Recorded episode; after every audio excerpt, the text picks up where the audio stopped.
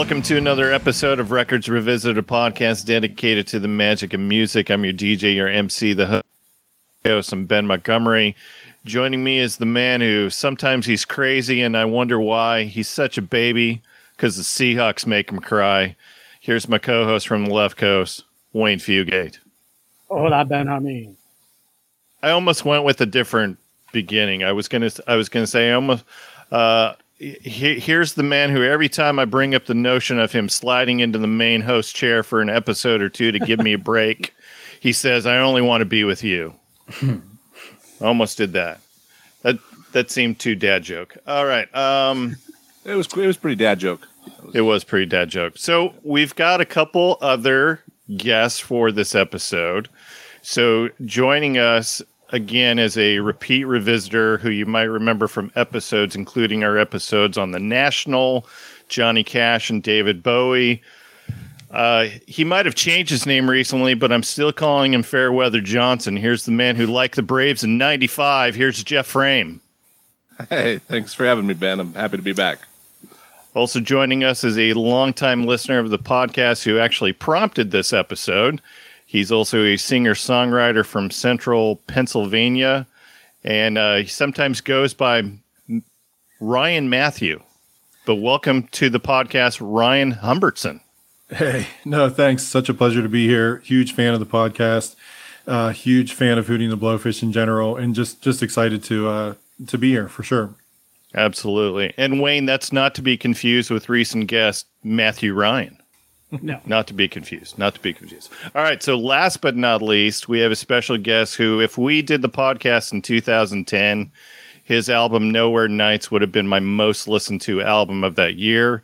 He recently released a live album called Wednesday Night Round Nine. Please welcome to the podcast, Casey Anderson.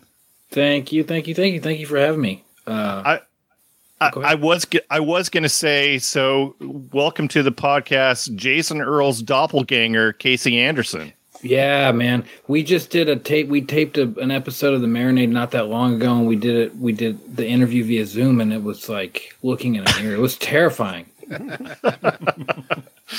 uh, I love Jason. He is a fellow Central Florida podcaster. He was just on our podcast uh, a couple weeks ago doing a Frightened Rabbit record. So, oh, cool. And I'm I'm glad to know that uh, Matthew Ryan was on this. I'm always like three tour stops behind Matthew Ryan whenever we're both out on tour. So this is in keeping with tradition. It's, it's wonderful. We did a, a unforgettable fire episode mm-hmm. with him and uh, Neilson Hubbard. Oh, cool. Yeah, that's great. Yeah, it's good. All right. Um, well, we need to get started with the T-shirt question. So uh, I always start with Wayne. So, what T-shirt are you wearing? Uh, well, Hootie and the Blowfish were huge in the '90s, and I'm wearing a T-shirt for a band that should have been huge in the '90s, Mother Love Bone. All right, Ryan. How about you? What T-shirt are you wearing? Yeah, Ben, I uh, this was tough. I have a lot of T-shirts that I thought would work well for this. I almost wore my Glen Phillips Squirrel Sessions T-shirt, if you know what that is. Yeah. Uh, but I'm currently wearing, uh, and I'm currently wearing my Toad the Wet Sprocket Dulcinea tour T-shirt from that tour because Dulcinea is absolutely one of my favorite albums. And Hootie actually played. Hootie and Blowfish played a tour uh, with Toad uh, in 19, you know, 95 at, at Rec Hall at Penn State University, and it was an amazing show. So I'm wearing the T-shirt from that tour. Are you rubbing it in that you still have your Dulcinea T-shirt? I do. Uh, I love that episode that you guys did. Uh, it was amazing. I mean, it, it's my desert island CD. Uh, when you talk about, hey, you can only take five CDs to the desert island. Not only is it in that five, it's if I have to go down to one, it's my it's my desert island CD. Yeah, we I we think- I, I love that episode from the standpoint, Jeff, that Glen actually listened to it and said that I, I, I don't know. I don't even know. I don't even want to bash on Wayne, but you know, it was fun to do an episode with Glen after the fact. I think I felt like Ryan was rubbing it in that he can still fit into his Dulcinea T-shirt, let alone if he has it or not. So that's where it that's where it hit me a little hard. So I actually, think, I think um, he's rubbing it in. You know what? Yeah. That's a great point, Jeff. I so this is the first time I have physically put it on in at least ten years. I probably weigh eighty pounds more today than when I bought it. So it is very. This is snug. why he, this is why he has his camera disabled. yeah, yeah. That's what I was. This is exactly thinking the same thing. reason. why. Um, it's it. I cannot go out in public in this at the moment, but um, you know, it just feels. It takes me back to that show and how amazing. I mean, Darius came out and sang "Crowing" with Toad, Very and awesome. also came out and sang "Will Not Take These Things for Granted" that night. It was it was amazing. So I was gonna wear a hoodie T-shirt, but I feel like I had to mix it up a little bit and went with the Toad shirt. Okay, excellent. Casey, how about you? What T-shirt are you wearing? Uh, well, I'm wearing a hoodie. I'm wearing a uh, Bob Dylan "Blood on the Tracks" hoodie, which uh, I put on this morning without realizing or without remembering that there's that you know that that Darius kind of lifted a couple lines from Dylan in uh, in "Only Want to Be with You," and then there was some. I bel wasn't there like a legal thing? There was. Yeah. About- Didn't Yeah. Dylan didn't he get sued or They, didn't Dylan um, take action? If I read it Settled out of court. Yeah, and if you guys can correct me, I think they had to pay him hundred thousand dollars for the rights to that. I could be wrong. I think he got they- songwriting something credits. happened. Yeah, he did. Yeah. So yeah, so the four So have it's songwriter royalties. credits all through except for that song for Dylan. Right. Wow. Excellent. But yeah, I so so it turned out to be an appropriate choice. Oh yeah. Love it. I love it. All right, Jeff. How about you? What T-shirt are you wearing? I, I put no thought in. I got stuck in bad traffic getting home. There was an overturned big rig, so I just scrambled upstairs and and threw on my uh, Ice Cube T-shirt. Uh, I get it wasn't a good day either, so I don't. e- It doesn't even make sense for that. It has no specific uh, link to what we're doing. It wasn't a good day. It's called manifesting, Jeff. Day's not That, over. that's it. Yeah, maybe that's it. Maybe I'm manifesting the rest of the way the rest Right of the here. evening's going to go, Casey. I think that, That's that might right. be the way to do it. So it's all about it's all about the attitude. I think uh, that I was feeling as I went to my t-shirts. Absolutely. Oh, was an Absolutely. feeling attitude after that drive. All right. Well, um, I am wearing a hoodie T-shirt, so I am being that guy wearing a T-shirt of the band that we're going to talk about. So I only have one that fits, and I, I'm saving that for uh, Mark Bryan. So uh, I, I'm going to be that guy on that show. All right, you're already giving it away. Oh, You're- sorry. you- Am I not supposed to? Sorry, well. I mean, the, the the cat's out of the bag now. So, not only are we doing a Hootie episode talking about one of their albums, but we are going to have Mark Bryan from Hootie and the Blowfish on in a couple weeks, oh, cool. and um, he is he picked a record that Wayne and I have wanted to do for what at least a year and a half. Oh yeah, at least.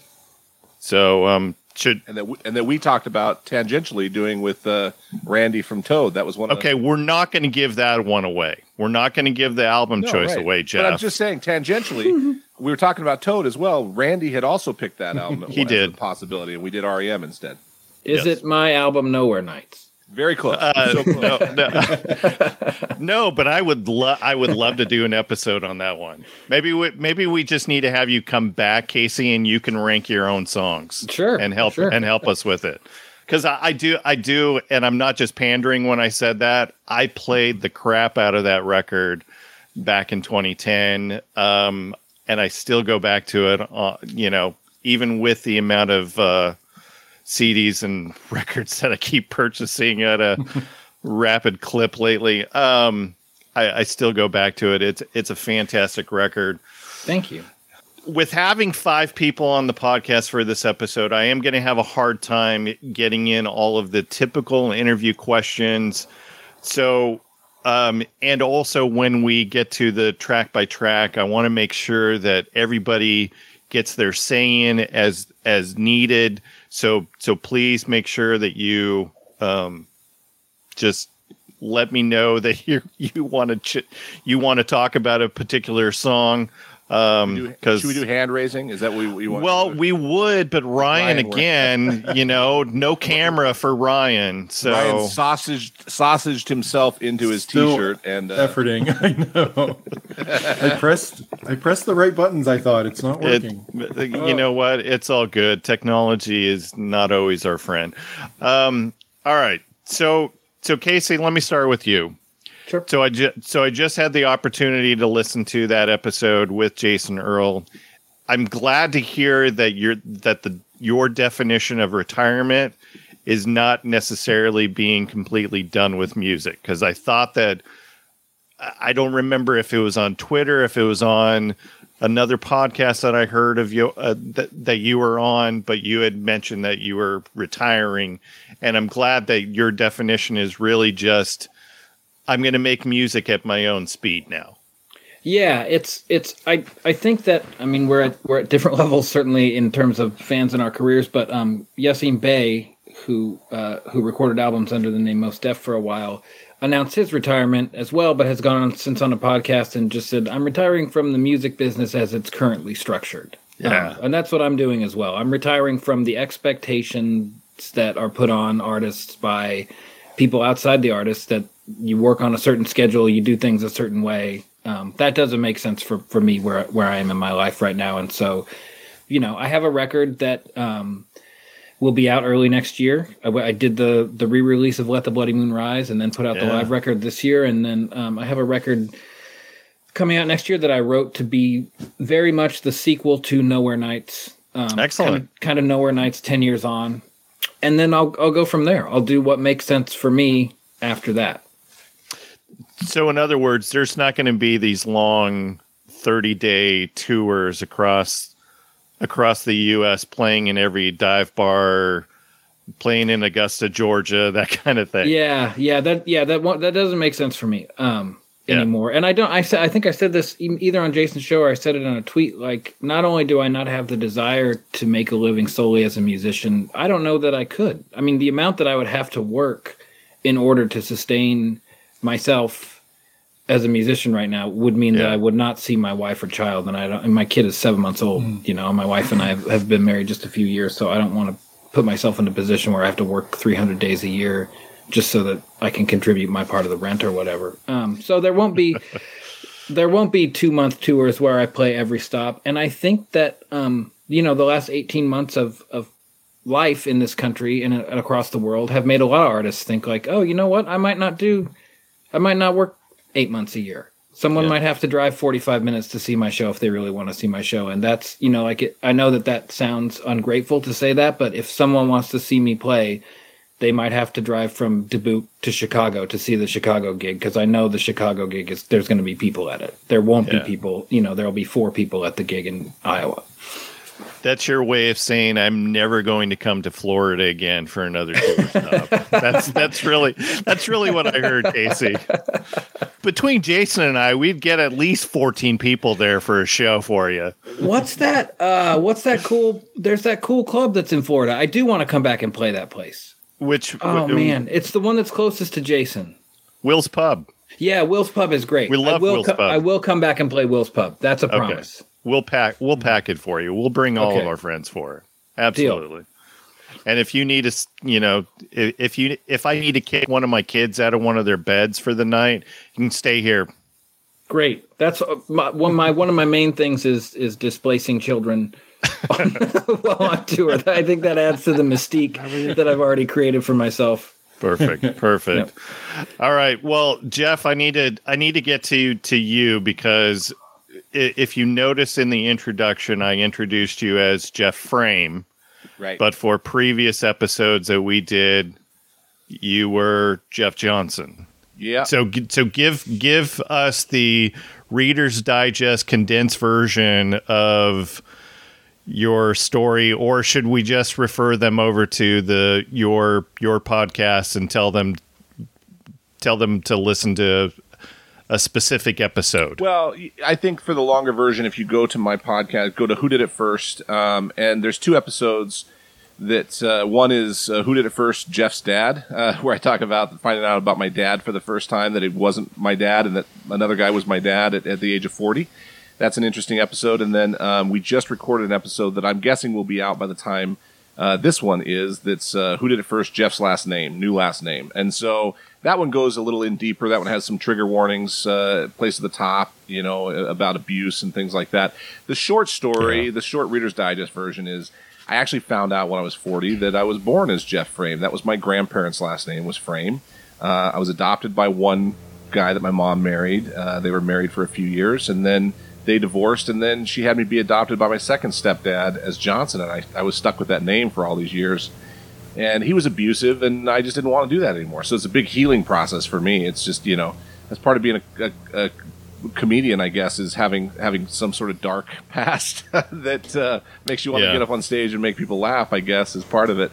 And uh, so yeah, there's I think that that episode, if you're interested in that, definitely Jeff's new last name, who did it first, is gonna answer some of that. The rest of our episodes are just fun and games, uh, a lot of comedy, a lot of uh, you know interesting fun facts, but but those two dive a little bit more into my history. So uh, yeah, that's that's I don't know. I guess that's it. You you know the story. So did I leave anything out that is needed or Yeah, I I would just say refer back to your podcast for the entire story because um, yeah, look, w- wh- when when you finally write that that comedy slash Neal Brennan three mics type special, which which you know I'm going to be helping you write. yeah yeah Um, it's it's going to be it, it's going to be pretty pretty amazing. yeah. I definitely That's all I can say. I want to start working on a solo show, uh, basically, rather than just straight stand up, but something more of a solo Yeah. show. And uh, you know, they used to call them one man shows, but uh, I think they've taken taken to calling solo shows. So I, I'd like to I'd like to do that at some point. I've got a lot of I got a lot of funny stuff too. I deal with it in a funny way. I was, you know, I put in that Facebook post that uh, I was born a bastard like Jon Snow and Alexander Hamilton. You know, so I've still got a sense of humor about all of it. I just, you know, it, whatever doesn't kill you makes you stronger. And now I finally have the name I was born with, and I get to honor my grandparents. Um, my whole family changed their name um, along with me. My wife, my kids. Uh, you know, it's it's it's an important thing to us, but uh, you know it's tricky at 46 to start changing your name. There's a lot of work that goes Yeah. into it, but we went to court and did the first part, and now the rest of it is paperwork. So the fact that I've been calling you a bastard for 30 years, Yeah, it's kind of kind of true. Totally legit. Okay. So All right. All right, uh, Ryan. Yes. Um, so, so, so, tell me how you got introduced to the podcast because you are you're a listener and and you you brought up the fact to to to me months and months ago and said if you guys ever do a Hootie episode, I'm in. Yeah. So Yeah, sure. So, um, a friend of mine uh, texted me a copy of the Peter Gabriel So podcast with uh, Glenn, right? And I was just amazed that you could just, you know, of what you guys do to sit and go through an album and dissect and talk about everything from the chords and the melody to the to the meaning of the song and what it meant to you and different stories. And it just hit me like oh my gosh you know this is you know I would love to to have a small part of this or be be on one of these episodes and talk about this. And I have you know all this background with with Hootie and the Blowfish with some different stories and things that have happened happened to me over the years and I'll tell you what, Ben and, and Wayne, you know, in listening to you guys, I realize how much music I don't know. Is from listening to you guys. Like I, you know, I went through and listened to a bunch of Wilco because I was like, wait, wait a minute, I don't know a lot about Wilco, you know, and and the Bronson Arroyo episode with Pearl Jam, I mean, was fantastic.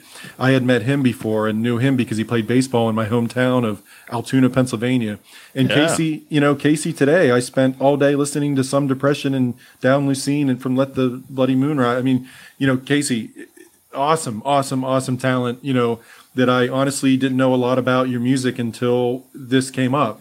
And, you know, Casey, I can hear sort of like a sort of air church kid rock type stuff in your voice that, oh my gosh, just, you just killed it. You just kill it. Like, I would love to see your show. Uh, I just think you're amazing. And, uh, but Ben, you're just- going to have to travel an extra 45 Yeah, minutes yeah, according to Casey in order to do you know, it. so, so You're Casey, gonna see that stuff in Dubuque. You're not going to see it in Iowa. and, that's for sure. and, and Casey, I mean, and here's the thing: I'm gonna have to wear this like super like tight shirt, I guess. I mean, just so he can make fun of me right over the stage and be like, "Yeah, I know this guy. Look at that guy, that idiot out there in the Dulcinea t-shirt. He, you know, he shouldn't be wearing that." But uh, no, Ben, just super excited. I mean, just what you guys do. You know, uh, I love it. I, I'm almost through all of all of the episodes. You know, as best that I can, and uh, just super excited to be here and try to share a little bit of, you know, a little bit of color, a little bit of background stories uh, from having hung out with this band over the years and have gotten to know them a little bit, a little bit. You know, not like we're buddies, but but I've had some Yeah. really cool things that I could share. Very cool. Very Yeah. cool. Yeah, and and you brought up you brought up the point, Ryan, about how um, you know I'm still learning music. I got- I got to tell you, and Wayne Wayne can attest to this as well. When we have guests who refer their friends over to us, and then I listen to their friends, and I'm like, "Oh my gosh, where is that? Where's that record been for the last mm-hmm. couple years?" I, I am always overwhelmed by the the sheer amount of of great music out there, mm-hmm. and for people who have that, you know, the FOMO, the the fear of missing out um, issues, like it it it can be overwhelming uh, when it comes to to music because there is a lot out there that I just don't know. Yeah, I mean, for example, you know, Ben, before I listened to your guys' podcast, I never really listened to Red Wanting Blue or the Gaslight Anthem or a lot of Matt Nathanson, um, Carbon Leaf. I mean, my gosh, I made a whole playlist, you know, on Spotify of of like Red Wanting Blue. My goodness, it, just amazing Love them. stuff. Love awesome them stuff. Awesome. Yeah. So it's just so fun to realize what's out there that you don't even know that's out there. Yeah. Yeah, and and I have to tell you one of the one of the great pleasures of doing this podcast is when somebody tells me um hey that one band that you that you had on or the the one band that you talked about um I check them out and I now I love them. Like like Jeff you you you kind of went through this over the last year with finally embracing Jason Isbell oh, because I'd been I'd been I'd been touting him for years and and you just kind of drug your feet on on Isbell and now you're like I'm all in. Yeah, yeah, I don't know what it was with with that, but but uh, why I drug my feet on it. But man, once I dove in, I, I mean, I'm listening to it just on heavy, heavy rotation right now. Uh, that's one of the most upsetting things of my summer is uh, I finally got tickets to a concert. I got tickets to two of his shows, one in Santa Barbara and one in Hollywood.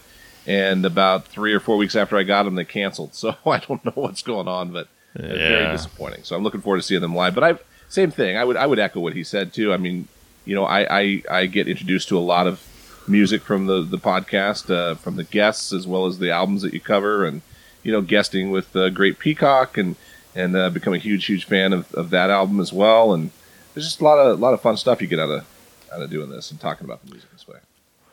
All right, so let me ask you guys this. So Casey, what what are you listening to right now? What am I listening to right now? Um, I'm listening to a lot of Audio Victoria. Okay. Um, uh, the the a record by an artist named Sunny War came out earlier this year, which is which I have really been listening to a lot. Um, okay. Tré Burt, Tré Burt, I've been listening to a lot. Uh, and then I have been in like I'm probably on month 18 of revisiting the Pearl Jam obsession of my teenage years. Um, yes. When the when when things started to close down, I uh, I went back to those records and tried to relearn all the Stone Gossard riffs, um, which is not an easy task in and of itself. But I went for the Gossard riffs because McCready's lead parts are just like that's Insane. not that's not an attainable goal for me as a guitar player. Um, but so a uh, Pearl Jam, like every day, I'm on the Sirius Pearl Jam station. Um, okay. And then you know, still still learning the Gossard riffs. All right. So so what what songs do you feel like you've got down? I feel like right now, um, most of the first two records I could play his parts. Okay uh, a lot of no code and a lot of yield, and then I've kind of I'm like in and out for the rest of the records of, of okay. learning his stuff. But um, like do the evolution is such a great riff, and that's that's so kind cool. of a that's not it's not like a Pearl Jam deep cut. I mean, most people who know the band know that track, but like it's yeah. such a good riff, and that's him playing the solo too on that song, and um, and the solo is not like wicked hard, but the, like just his feel, just Stone, just the way Stone plays, his feel, like his the way he finds a groove and sticks with it and kind of moves around it is so unique. Yeah, I'm still waiting, Jeff. I'm still waiting for somebody to pick No Code or Yield or. Yeah. My, my second or verses. We haven't done verses yet. The either. other the other T-shirt that was next to this one that I almost picked was my Pearl Jam shirt with all of the vinyl just all the vinyl spines stacked up on it. Mm. Uh, that's a cool shirt. Yeah, uh, yeah. I've been listening to a lot of Pearl Jam lately too. It's been it's kind of I've, I've, been in comfort food mode a little bit when it comes to music of yep. things that just make me with all the other nonsense going on. It's it's like the things that make me feel good. I and consequently, I haven't been exploring a lot of new stuff lately, which sort of bums me out. But I've definitely been in that mode where I'm going back to the things that just quickly make me happy, and it, it's a lot of Pearl Jam. And like I said, once you got me into Isbell and and a lot of National and Wilco and that sort of stuff too. But yeah. How about you, Ryan? What are you What are you listening to these yeah, days? Uh, sure. So I've actually, uh, similar to what Casey said, you know, going back and um, when I started dating my wife uh, just after college, I was so crazy Dave Matthews Band uh, person that it drove her absolutely crazy. Uh, that that she couldn't stand to to listen to Dave Matthews at all in the car or, or anything. So I kind of put it away a little bit because it was bothering her. But when COVID hit, you know, go back and go through your old CDs and look through. I really went back and dove into, um, you know, Under the Table and Dreaming and, and some other things, just some older CDs, uh, you know, Crush and, you know, some of these songs that uh, really sort of meant something to me. But, you know, to that point of Pearl Jam also, just going back to, to 10, I mean, that episode made me sort of th- listen to songs in a little bit different way. And I'll tell you a quick story took me back to an amphitheater full of 25,000 people called Star Lake Amphitheater in Pittsburgh. And the moment they played Black was a lightning strike storm. First of all, a rainstorm all day. People were covered in mud that you could only see the whites of their eyes. And the moment they started playing Black, a big lightning strike hit right behind the stage. And it was like a out of body experience. And I'm like, this is, you know, I felt like I was on a different planet. It was unbelievable. But yeah, so some Dave Matthews, Pearl Jam, uh, Little Angels and Airwaves, and then I just got back from Nashville last weekend. Was it, you know, all that action down on Broadway? I went to Kid Rock's Honky Tonk. I actually performed at Alan Jackson's bar. Oh, cool. Uh, played a couple songs down there. So uh, also listened to a lot of different country, uh, Thomas Rhett and. Um, you know, uh, Zac Brown band, you know, if uh, Zac Brown band and Dave Matthews actually played a, a, show together that I saw and, you know, intertwine some of their band members. It was, it was really something. Wayne, what are you listening to besides Exile on Main Street? uh, well, that always makes me listen to a bunch of other Rolling Stone stuff that I love. But uh, because I've been reading Please Kill Me, I I just keep diving in and they'll go through different artists from that that scene in yeah. New York, and I've listened to a lot of Richard Hell and the Voidoids and uh, the Heartbreakers with Johnny Thunders, uh, Television, Blondie, Patti Smith, all that hmm. stuff. Excellent. All right, so before we dive into talking about Hootie and the Blowfish's Cracked Rear View, I want I, I want to ask you guys' opinion of of this time period. So it came out in in 1995 and was was still getting lots of airplay in 96. I had this this conversation with my wife the other day cuz we were talking about boy bands.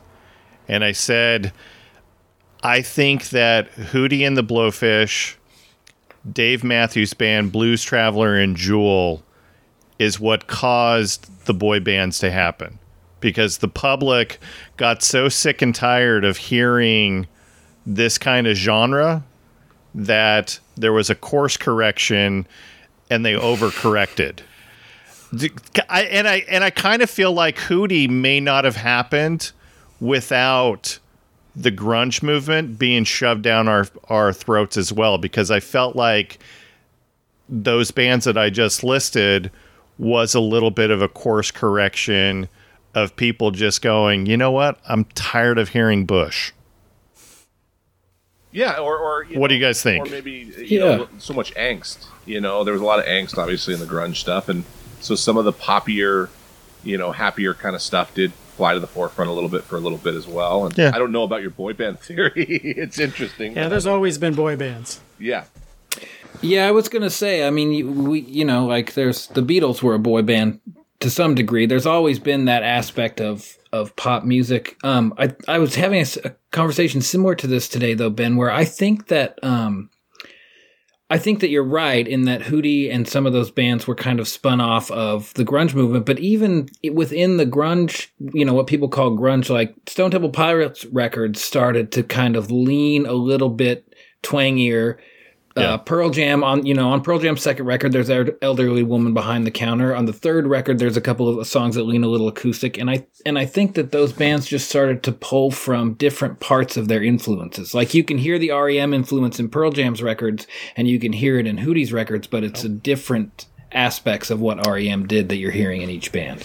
Yeah, yeah, I like that. Yeah, totally agree. I think it has a lot to do also with sort of the college, you know, fraternity uh, scene of uh, you know these guys at, at South Carolina University of South Carolina. You know, they're playing these gigs in in in, in a little frat house, and it's just building and building and building. And um, yeah, to, to people's ear, maybe needed a break from Nirvana and Pearl Jam a little bit, as great as they are. Trust me, as great as they are. But, um, you know, just to move over a little bit to the Sister Hazel, Tonic, you know, Blues Traveler, like you're saying. Yeah. Mm-hmm. Yeah. Yeah, but even their first producer was picked because he he'd worked with REM and Mellencamp, and you can. That's what I'm saying. I think they sold 21 million records because they encompassed more different. I mean, folk rock, southern rock, alternative, they they just grabbed a bigger audience. Yeah, I mean Don Gehman uh, did Life's Rich Pageant, right, and and worked on Hurt So Good and Jack and Diane. So I mean, it's like, yeah, he, he kind of had his uh, sort of finger on um, some some huge hits and great albums. Well, and their their their EP right before this was Kootchypop, right? That was the name of their EP, and that was right. That, that kind of was. It seems like it's indicative of that college, you know, it's just it was party music for a little while. It was you know it was a good time and you know it was uh, something to you know dance to and drink to and and all that sort of stuff. So it definitely seemed to encompass that a little bit. Yeah, for sure. Yeah. But they're at the same time they're sneaking in Nanci Griffith covers, right. Vic Chesnutt covers, like the, you know, I mean, subversive is maybe going too far with it, but they're playing party music, but but Darius is sneaking in like this really literate songwriter stuff into the set list and kind of like getting it underneath that crowd's skin. That's the stuff that sits under the surface here that gets buried in the fact that like only want to be with you is the thing you're hearing all over the place, but then you get into stuff like drowning and you're like there's some there's some themes going on here that are a lot heavier, a lot deeper than a lot of the other pop music actually was doing at the time, you know, for not being protest music or or being folk music, they were sneaking this stuff in pretty well. Yeah, and, and, I mean, when you go to the live show, the the covers that they chose to do, even even on this last tour, on the group therapy tour, you're getting with a little help from my friends, you're getting losing my religion, you're getting you know, um, like you said, um, you know, hope that I don't fall in love with you. Just you know, Tom Waits. Uh, yeah, yeah, I mean, all these great songs that that Dar- and if you hear Darius's interviews and even in the rest of the guys too, their influences are, are so great. You know, you know they they're not playing. They're playing when they play covers. They're playing awesome, awesome covers, and they're killing it. All right. So Wayne already mentioned that they've sold 21 million copies of of this album. So let me let me just tell you what's what's well, let me ask you this. What is the most the most sold album of all time? Oh, is it the Eagles' greatest hits? It is. It is. 38 million copies of it. Crazy. Um, Thriller is second with 33 million. That was my guess. Um, and guess. then the Eagles, Hotel California, 26 million. Rumors is up there. It it is what sixth, six yeah sixth or seventh. 20, 20 million records. All right, so let me just tell you the records that that Hootie has outsold. Here are some. Here are the ones that are just below Hootie and the Blowfish.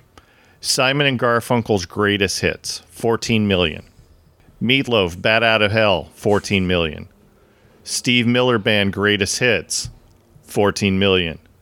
Um, the Bodyguard soundtrack is around 14 million. Um, Carole King's Tapestry, 13 million. So that just kind of gives you a, a, oh, Purple Rain is at 13 million. Hmm. So Hootie is outsold Purple Rain, which you you guys already know that I love I love that record. Um, so that just kind of gives you an idea of of how how popular this album was. And then so I want to go back to your tweet on why we why um, Casey you, you you're on this episode because you you tweeted out something to the effect of the first Hootie album is great and I don't care who knows it. Yeah, I think I said that. I, I think I said that at some point I knew I was going to find myself writing ten thousand words about why the That- the first that was Hoot- it. the first Hootie record needs a critical reappraisal. Which which like it'll happen, right? Like the Counting Crows just released a record that is now on the Americana charts, and everybody. and there are all these pieces about how like oh. We've taken Counting Crows for granted all these years, and it's like, no, Yeah, I you didn't. have. I didn't. Yeah. You know what I mean? Like that's that they're a great band, um, and I think that that'll happen with Hootie. I think there will come a time when people will will probably think like, oh yeah, I mean, like it was funny to call these guys golf rock or whatever, but this is if they were a band, if Cracked Rear View came out right now, that's on the Americana charts for the next five years. Yeah. And and what was it about what was it about say a year after this record came out? It became a little bit of a punchline. There the Hootie was a punchline. I remember there was one stand-up special that I watched with Janeane Garofalo and she was making fun of not only the band but the the fans of the band, like the the people who would go to the the, the Hootie shows, and I'm like, you're talking about me, like that's not me, Janeane. I'm sorry, but that's that's not me. Um, and, and and I don't know what what was the what do you guys think was the backlash? I mean, Ryan, what do you think the backlash was? Was it just a jealousy factor? Or what was it? So I, I think that's such a great point. I, I think it was the fact of a little bit of overkill on the radio. So I think every 10 minutes you turn the radio on, it was either hold my hand or only want to be with you, which, which, okay, I get it. Um, backlash. Yeah, I, I think, and, and I think it's this quirky name. It's this, you know, sort of different band that's that's not Nirvana and Pearl Jam. You know, they're on. They're created this video with "Only Want to Be with You" with Sports Center anchors and Dan Patrick and Keith Olbermann, and it's quirky. It's it's they're throwing golf clubs in the video. They're drinking beer in the keg in the frat house, and obviously I loved every minute of it. But so backlash wise, it's like if you're on SNL or you know Second City, whatever yeah, it's it's this it's something that you can go after because it's too popular. It's sort of like Taylor Swift, I think. Like she's so popular selling out stadiums that it's like, okay, SNL can go make fun of her because like, you know, she it's she's, she's Wayne, too Wayne and. I will Yeah. Wayne and I will both get defensive if you try and make fun of Tay Tay. I Yeah. so I I, love I Taylor love her, but we we always turn on what's popular. It always So, happens. it, it without fail. yeah. If you sell Yeah. twenty million, if you sell twenty million records, they will Yeah. turn on you. And it's and I mean some of it is that they're like you said they're ti the fifth single. People are Yeah. now people Yeah. start to turn. yeah, And When you is it- about- when, when you talk about a Janeane comedy- Garofalo comes out. Yeah, when you talk about Yeah. a comedy aspect, that's that's what we call low hanging fruit.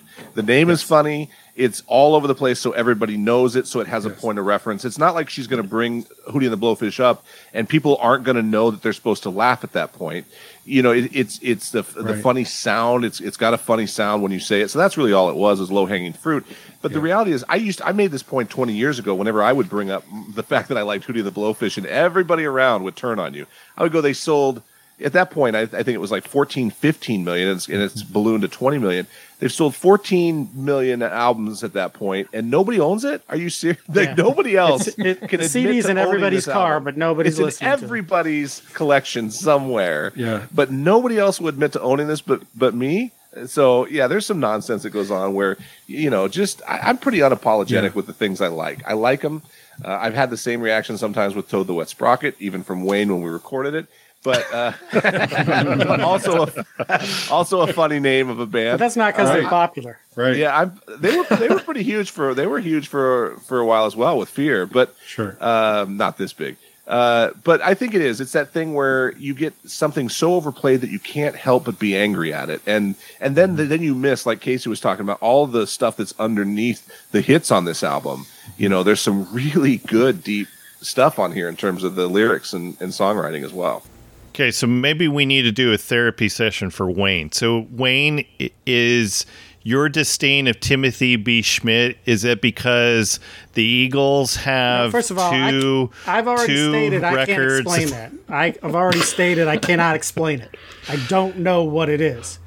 Uh, that That's a see. All I have to do is bring up Timothy B. Schmit, and it sets him off. You see? Do you see the little vein in his in his? yeah, it's bulging right there. Yeah. I don't know why I hate him, but I hate him to my core, to my very soul, and I can't explain it. Oh, Wayne, Wayne. There's so much therapy that needs to happen. All right. Um, and why explain Hootie and the Blowfish? Why explain who you hate and who you love? Honestly, why do you why do you have to? I mean, you know, it's it's like everybody always. If you can, us, it's fun. But everybody I mean, always asks for these defenses of why you like something, and it just moves you. It just hits you.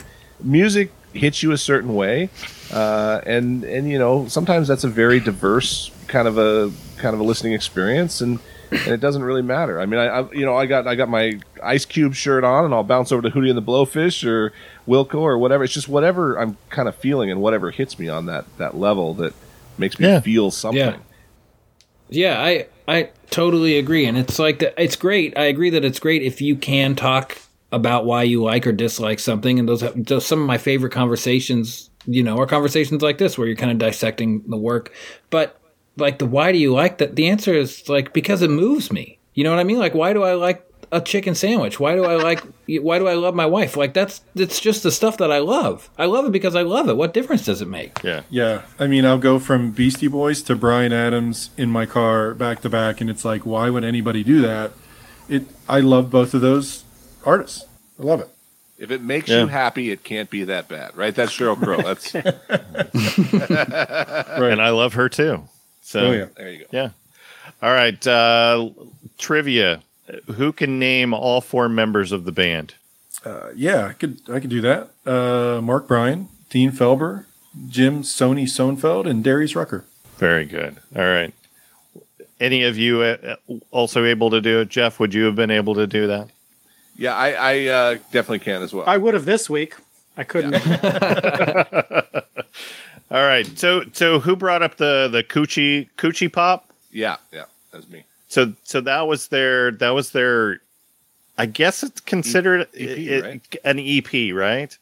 Um, so a couple of the songs on this, we'll talk about those as we, as we go through the track by track. A couple of the songs were re-recorded for Cracked Rear Um, the Old Man and Me, which was re-recorded for Fairweather Johnson, which you know, Johnson.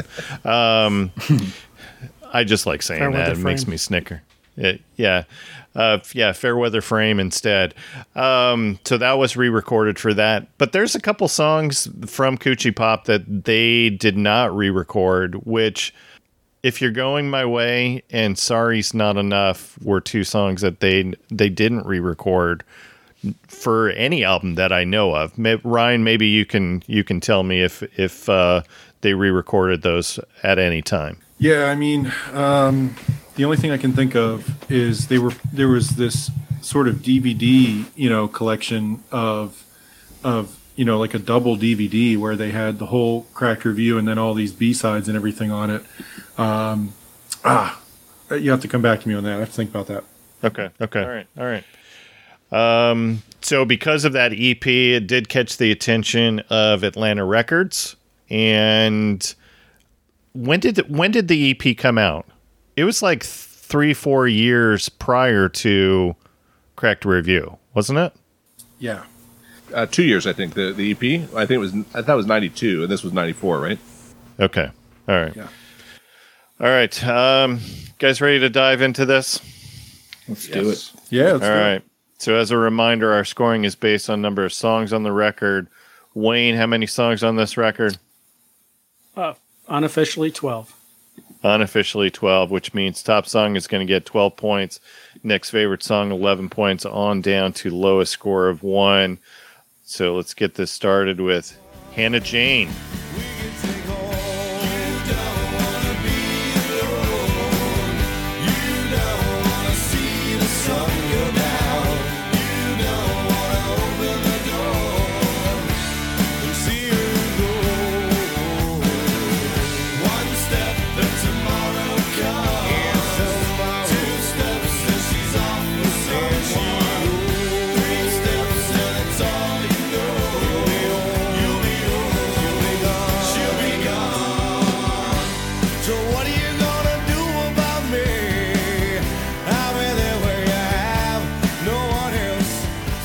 You guys think of this as a uh, as an opening track? Ryan, what do you think? Yeah, yeah sure. I'll jump in. Thanks, Ben.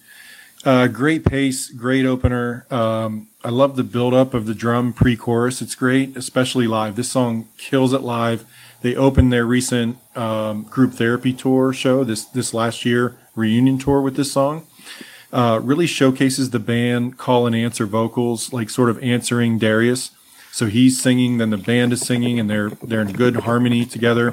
It's very. I wrote down that it's very Beatles esque to me. Uh, great guitar solo. Uh, Mark is probably actually underrated on how good of a uh, melodic lead guitar parts that he wrote for this album that matches perfectly. Uh, in this song, just showcases Darius's vocal power right off the bat, just showing what what he brings to the table. And it's you know you're standing in that arena, the lights go down and boom, they fire into the song, and it's it's head nodding opener to a live show that that just fires it off right. And uh, I just love this song. Absolutely, you know, one of my favorites. And I guess I don't know if I can say my score now or wait. Oh, just go ahead. Yeah, so this is my favorite song on the album. This is my okay. 12.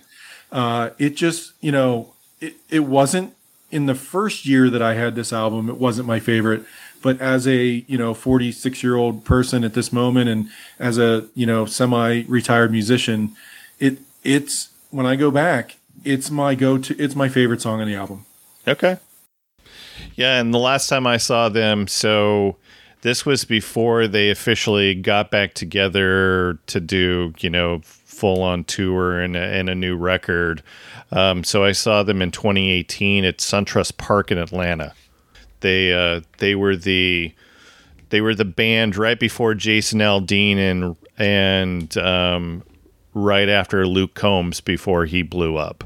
And uh, really great, really great show. Um, I went with friends. They were there to really see Jason Aldean, and I was there to see Hootie. And they opened with Hannah Jane for for that one as well. Um, how about you, Casey? What do you like about Hannah Jane?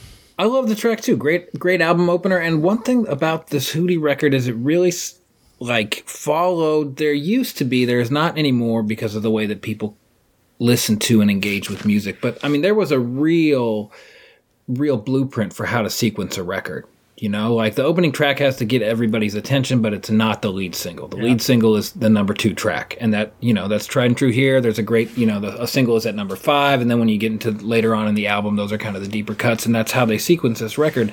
But yeah. like, I gave Hannah Jane an eleven. It does everything that it needs to do. Like, uh, like Ryan said, you know, like right out of the gates, the emphasis of the song is Darius's voice, and that's going to carry you through the rest of the record. And, it's, and it has carried Hootie through their career. I mean, they're they're a great band, and that you know they're a lot of fun to watch. But like, there's a reason that Darius is also an enormous country music star. He's yeah. he's one of the best singers of this generation, um, and I think that like there I there's not a better way to introduce his voice than this track. I agree. I agree. All right. So so Ryan and Casey have already given their scores. Jeff, how about you? What's your score? Uh, you know, I don't know why this one falls so far because this is another album where there's not a song on the album that I don't like. Um, just at the end of the day, the way things shook out, I'm, I'm a little backloaded on this album in terms of the stuff that I like, and it's not all the hits. Okay. And it's I think it's a good way to kick off the album. It, right away, it's it's uh, good energy, um, and it, it gets it started in a way that fits the rest of the album. But it just kind of slid down as I was scoring stuff through the week, so it ended up at three for me. And I feel terrible that they both have it that high, and I'm tanking it. Uh, all good. Wayne, your score? Well, I love songs uh, titled after uh, women's names, a la Allison, Roxanne, Angie, yeah. Uh, Layla. Uh, this I, I, gave this an eight just because lyrically, it I think it was less clear exactly what was going on, but musically, I think it brings in those, like I'd said, the two elements from the producer of Mellencamp and REM. I think you, it, I mean, even brings in a little Black Crowes. Like it really brings in a lot of different stuff that sounds really cool. It's a great way to start a record. Yep, absolutely. All right, and this is my five, and I'm with you, Jeff. There's there's a lot of other tracks that I just yeah. picked uh, picked over this, but great, great great album opener for sure. Um, and Casey, I I totally echo your sentiments about perfect sequencing of of this. So, all right, so let's get to the first single off the off the record. So this is "Hold My Hand."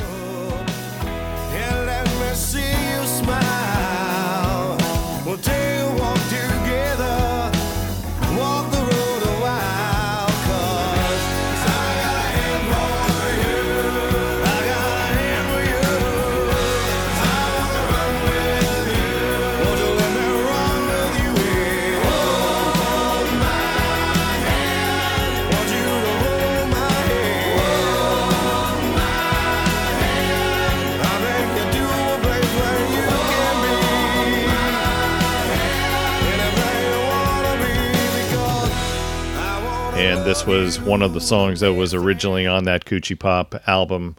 Um, songwriting credits go to all four. So they wrote this sometime in 1989. So that that tells you how long this this song has been uh, been around. Um, things that I I just found out this week. I don't know if it's true or not, but Wikipedia says the song includes a backing vocal from David Crosby. Yeah, it does. I read that too. It does. I actually have a, a comment about that. Um, in an interview uh, with Darius and, and David Crosby in the same interview, he said, "You know what? You, I hate to tell you this, but you're gonna have to sing this song the rest of your life. This is a huge hit." When they right out of the gate recording it, David Crosby said, "You're gonna be singing this forever." Yeah, yeah. but uh, is it okay if I just chime in on this one? Do it. Um, all time classic. I mean, everybody knows this song. Um, you know, love the up and down guitar in the background of the verses. Uh, great call and answer. It's very sing alongable in a show. Great sequencing, like Casey said. You know, to have this second on the album, there's definitely a science to where you put a song, you know, uh, on your album in your set list. Um, the way they play this live is different than the recording. It's it's more funky. It's a little more energy. Uh, it's played. Uh, they played it sixth on this last tour, which is kind of amazing that you put this big of a song sixth in a 25 you know song set list. Um, you know the cutouts just before Darius Belt's "Best That I Can" is great. Probably the biggest summer song of '94. I mean, this guy can sing the phone book, like Casey just said. Darius's voice is is one of those all time voices. Um, so my quick story of this song is I actually got to perform this on stage with them in 1995 in Pittsburgh at Club Graffiti. Um, in the front row. I'll give you the short version. I asked Dean uh, if I could play um, "Only Want to Be with You." So halfway through the show, I called Dean down to the stage, down to the floor, sort of, and I say, "Hey, I know how to play "Only Want to Be with You." Is there any way I could play it with you guys?" They have a little conference, and they say no because they were doing like fight the power or something in the middle of it, you know, or you know, some kind of medley that I wouldn't have known, right? So, end of the show comes out, they come back out, and uh, Darius uh, leans down to me. He goes, and and I had met him before, a couple months before, and, and, and he goes, "Hey, come here," pulls me up on stage. Uh, he goes, "You know, hold my hand." I'm like, yeah, I know it. Hands me his guitar. He goes, "You play it. I'm just gonna sing." So I'm like, "Oh my gosh!" I'm playing this, you know, Grammy, you know, song basically, the number one song in the country right now with this band on stage in Pittsburgh. So I start, I have to start the song also. So I start it, I'm playing it, and Peter Holsapple is sitting there sort of watching me, making sure I know what I'm doing. and I got it, I'm going. And then Darius is just wailing singing, and he goes, Go sing side vocals with Mark. So I'm over there singing, having a good thing. And then uh, we played, they played goodbye, and uh, we hung out and drank till three in the morning, had a great time. And at one point, Darius elbows me in the chest and goes, How tall are you? I'm like, I'm six five. And he goes, Billy, get the hoop off the bus. I'm playing this guy one on one basketball right now. And we're all like hmm. drinking. It's three in the morning. And he goes, No, no, no. Somebody's going to get hurt. So they don't get the hoop out, but we, we had shots and hung out and had a great time. And of all the celebrities I met and all the people I've opened up for, the nicest guys in the world, we had a great night doing that. Well, I'm glad that your your experience hanging out with with Darius was better than the one experience that I had a couple years ago at a golf tournament. So, um, I, I, posted on Twitter that uh, yeah, that's that's a signed copy of Cracked Rear View. So, um, I I got his autograph on a on a couple CDs and Um, he even kind of gave me crap because I gave him I get I think I gave him one of the one of his solo records and then two of the Hooties, and he signed all of them. And but you know you could you could tell that he was a little frustrated because he said. Um, I got to sign my entire discography for this guy. and I'm like, oh, Darius, you have no idea. I have four other of your records at home. So, um, anyways, that's that. That's cool. my experience with Darius. All right, um, you you did mention uh, that it was number one song. Actually, it it peaked at number ten mm. on the Billboard uh, the Billboard Hot 100. Um, any guesses on the B side of this of this album or of of this track? Uh, was it Fine Line? I Go Blind. Ah. Which they would then end up using on the Friend soundtrack later. So there you go. Little little extra trivia. Cool. Uh, Wayne, what do you got on Hold My Hand? Uh, and this one, especially in the beginning, and and that riff that uh, that Ryan was talking about, has a very like a countrified Pearl Jam feel to it, which for the time you you wouldn't have done yourself wrong by knocking them off a little bit. I think it's just like I say, as far as pop songs go in the mid '90s, stuff that was beyond the radio, this was as good as it got. I do, I love the Beatles reference where he says, "Yesterday I saw you standing there." Yeah, and you can tell that they're fans of music. I mean, mm-hmm. we already talked about the cool covers that they do. So, yeah, for for sure. I do feel bad about my score. So I gave this a 6 mostly because like I I, I feel like I've just heard this a zillion times. Um, and there are other tracks that that kind of move me a little bit differently. Uh, this is a this is a song that you want to definitely sing along to though at a at a show. Um, but yeah, and I and I spoiler alert, this just misses our top five, believe it or not, based off of our scores. Wow. Yeah, I would say don't feel bad. I gave it a six two. I think it's a great. Um, I think it's a great single for a band to have on the radio. It's not. It's not one of my favorite tracks on the record. All right, Jeff. I, I'm also at a six. I, I think if you'd have had me score this in, in around 95, uh, it probably would have be my 10. It would have been. That's where I would have thought. It would right around yeah. 10. Uh, I, have just gotten more into the deeper cuts on this album over the years, and that's the stuff I, I think I kind of prefer at this point to some of the stuff that I've heard so much. Uh, but it is a lot of fun in concert. Yeah. Wayne, your score? There's a reason they played it for the rest of their life. I gave it a 10 too. Or 10 right. in, in 1995. What Jeff would have done in 1995, I did today. All right, Ryan, your score? Yeah, I didn't say it. This is my 11. Uh, I think I'm maybe still living in 1995 a little bit, but uh, and and scores remorse, you know, later for some other things. But this is my 11. All right. Next song is "Let Her Cry."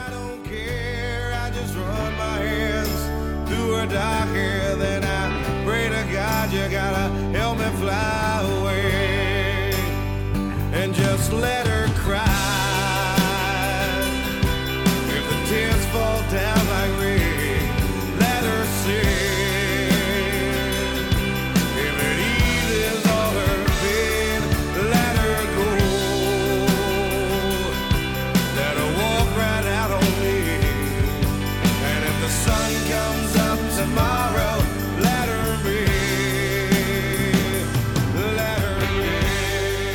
was the second single from from the album. Um, actually, did better on the Billboard Hot 100, peaked at number nine instead of number 10 for the previous song. And Grammy Award winning song for Best Pop Performance. Grammy Award winning song for pop performance by a duo or group.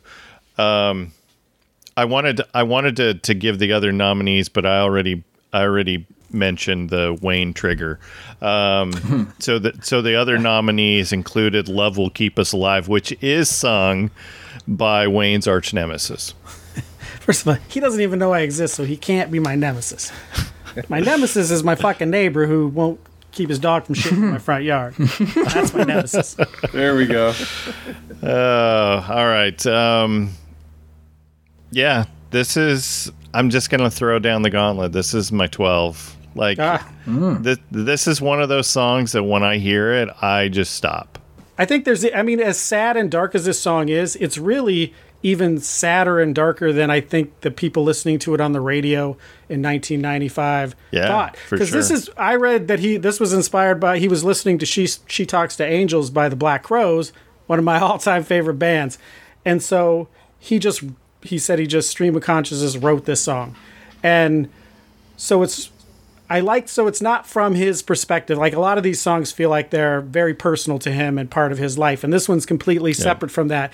And a nice touch is how he puts himself as the girl's favorite singer. I think Above over Stipe. Stipe. Yeah, That's- just just barely. Overstipe. because he doesn't overdo it. He doesn't get crazy, and that's one of just one of the few cool things. Like I say, what she's addicted to feels you know very much like the girl from She Talks to Angels. Um, it's not it's not pot or or I mean because that lamppost uh, reference makes me is very street corner scoring. Um, and then there's a line at the end where he says she goes she goes to the back, not like she goes outside on the back porch, but she goes like to a back room.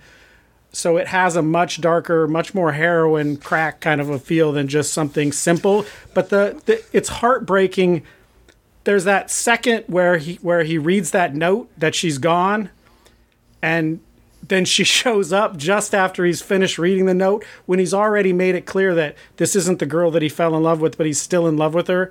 And so there's this horrible, heartbreaking conflict with this guy who can't leave this girl that it's probably better for the both of them if they separate. And yet he has that one second when he's reading that note, and then she just fucking walks in. She just left the note, and she just walks back in the door. Yeah. Casey, you you were. I'm looking at your score. You're uh, you're uh, on the other spectrum.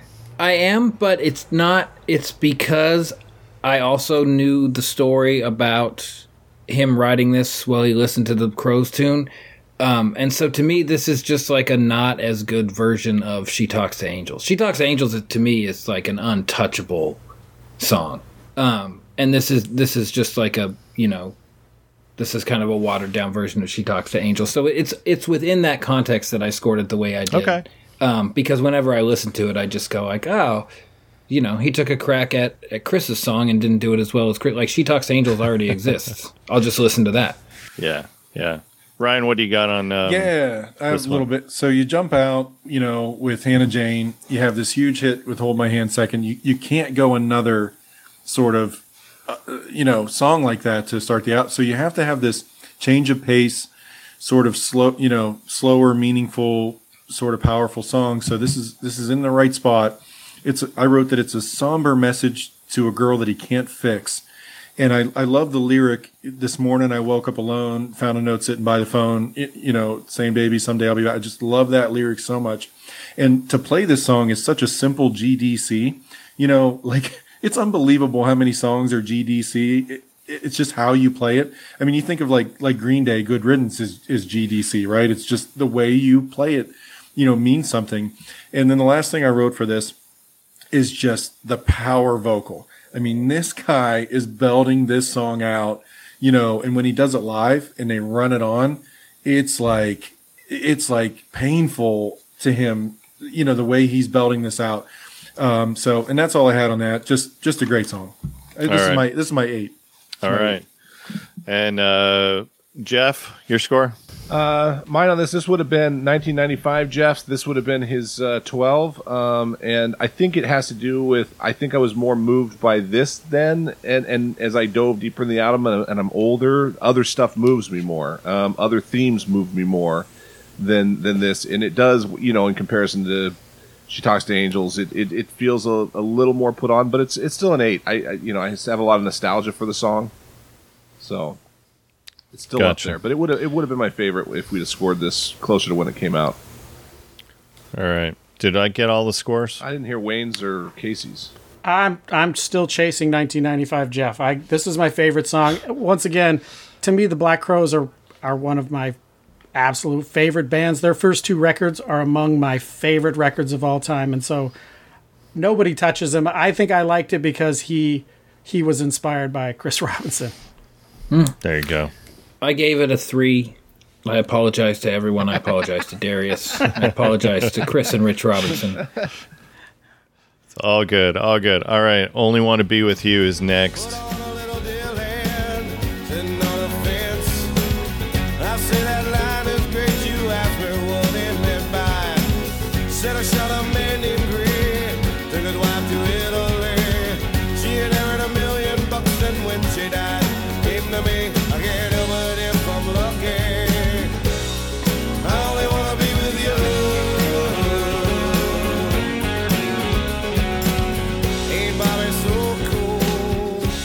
And this was another song that was originally on that Kootchypop EP. Uh, this was third single. This peaked at number six on the Billboard Hot 100, but uh, yeah, on the old adult contemporary radio stations, this was played every 10 minutes. Um, the the top 40 stations played every 20 minutes. I think this is a I, I tried to, to, to look, but I think this is the their highest charting song. Yeah, wasn't it like three? for their career? Number three.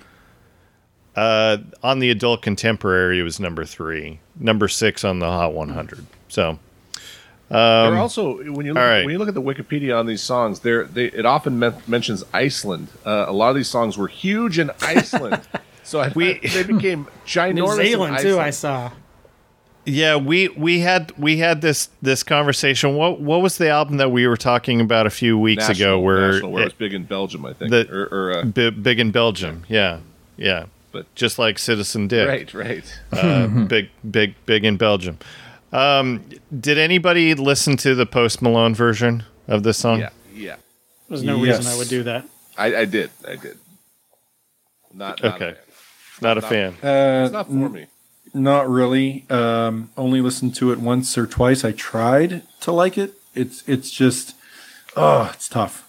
Yeah. I, What's I that? couldn't- Uh, what's that line from? Uh, was it "Forgiving Sarah Marshall" or "Forgetting Sarah Marshall" or whatever? Where he says, "Yeah, I was going to listen to it, and then I just went right on living my life." That's probably the right way to do it. That's a good probably the way reference. to do it. Yeah. He he does he does change the football reference from Dolphins to the Cowboys, It makes it it makes even it worse. worse. which That's worse. makes it That's so much even worse. worse. Makes it even worse. Yeah. Yeah. So, all right. Um, yeah, and we've already talked about the the the Dylan the the Dylan references here, tangled Well, I up in want blue. I want to be mad at him because I feel like Dylan was being, or his people, I guess. Because I know Darius Rucker said something like, he wanted. It was about money. We gave him some money. We weren't ripping him off, and he's absolutely not. It's a quote. It's essential to the song. Um, but there was 21 million copies sold, so that's a lot of money. Like I want to forgive Bobby, but he that's a lot of money to leave on the Yeah. table. He could have let it go. I thi- if it, if this was a, a hundred thousand copies or a band that never made it, he probably would have smiled and let it go. I wonder if Mark will talk to us about about that. Yeah, I'm curious about that. I'm curious. I'm curious on that. Yeah, yeah, and what's interesting about that is, uh, you know, I don't know firsthand, but I'm going to guess that that Hootie and the Blowfish did not have millions of dollars at that point to be able to just write him a check for a hundred grand. I mean, like, you know, I, I wonder what that that would be an interesting question for Mark. Oh, and I if I I'm sure Bob Bob Dylan has the one of the best legal teams in music, and I'm sure this was about royalties, and so Right. it could have started with one dollar and ended with twenty one million dollars. Yeah, it said, Yeah. it said it never got to the point where we were sued. When we first did that song, we sent it to the publishing company and everything was fine. We played it for years and had a really big hit with it. Then they wanted some money and then they got it. And Yeah. that, that seems like a common story. Because your feels a little split of nothing is nothing. yeah, it feels a little bogus to me, to be honest with you. Um, Yeah. you know, uh, you know. It, again, going back to talking about the national and the and the number of times that he name checks various things as well. I- you know, it's sort of just paying honor to it in in reality, but it's Mm-hmm. so it's not like it's stealing a melody from it or any of that sort of stuff. Yeah, and there there is no melody stealing on this, right? I don't know. No, I think it completely had to do with with the Tangled Up in Blue and and those things, right? Well, he just mentions if you just mention "Tangle Up in Blue," you're not going to get songwriter credits. But you, Okay. you, they did the whole verse of "Idiot Wind." Right? Yeah, he does. That's He a- does. Said I shot a man named Gray. Yep. Yeah. Oh, right. That's a yeah, whole right. different. Yeah. Gotcha. It's not. A, it was definitely enough to get a judge. Gotcha. Yeah, but he's I mean, he's quoting it too. But it is what it is. But it, it seems Yeah. a little bit like yeah, Dylan it's line for that line though. I mean, I agree. Like it's essential to the song. They're not. It's not that they took these words and interspersed it, put them into their song. They're absolutely not ripping them off. It's it's a legal technicality. Hmm. yeah. All right, so so let me let me throw this out to Casey. So if somebody were to take a verse from like Teenage Gravity and put it in one of their songs, are you honored or are you going to get your legal team involved? Uh, I mean, I'd be I'd be honored, and I would love to think that I would not get my legal team involved. But if somebody used a verse of my song in theirs and sold 21 million records, I would probably be like, you know what, I would I would Yeah, love to you know own a home instead of renting an Nothing from apartment. But but but you're also not Bob. Yeah. You're not Bob Dylan, and Bob, Bob Dylan I don't think was hurting for cash at the point Yeah, where Bob- this happened either. Yeah, so- Bob was probably not hard up for cash, but I I do. I mean, I think that there's there's there is a long long. I mean, of all the people, right? Like Dylan's whole career, at the first five years of his career, are kind of borrowing where he sees fit to borrow, or or From co-opting Guthrie. melodies, or like doing a little bit of a Woody Guthrie shtick, or Yeah. you know, like his whole his whole Bob Dylan is built on other people's shit until he made it his own and then became incredibly innovative with the way that he wrote and recorded. But he yeah, I can't mean, help it if the- he's lucky. yeah.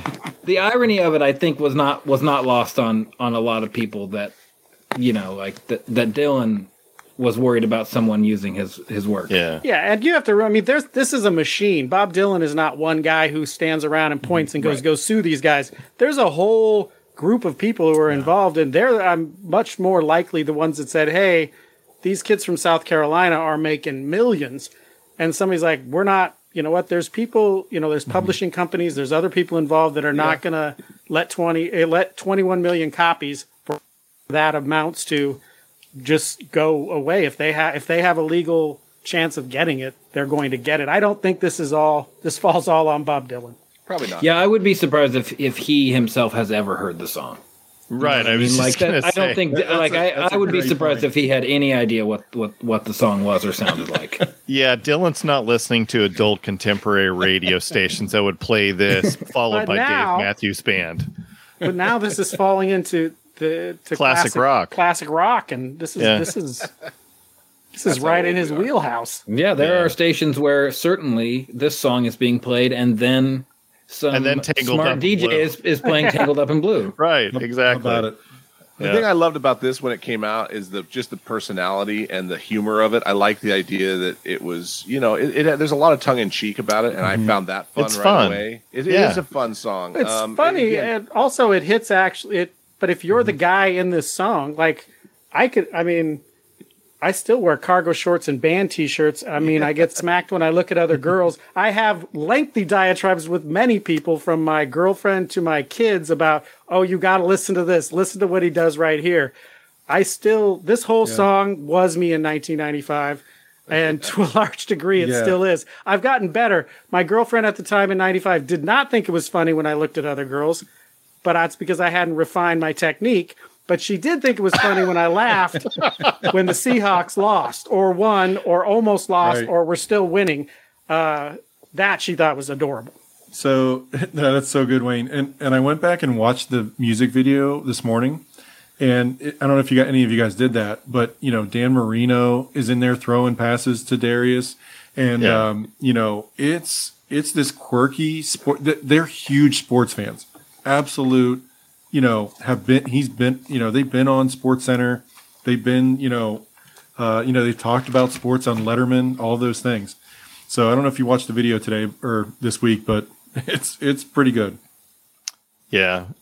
I'm going to guess that part of the reason why we got Mark on the on the podcast was I dropped in the the the, the pitch email. We're not just about musicians. We also had Dale Murphy from the Atlanta Braves on an episode. Cuz cuz uh, hmm. being being in Charleston, South Carolina, guess who everybody roots for?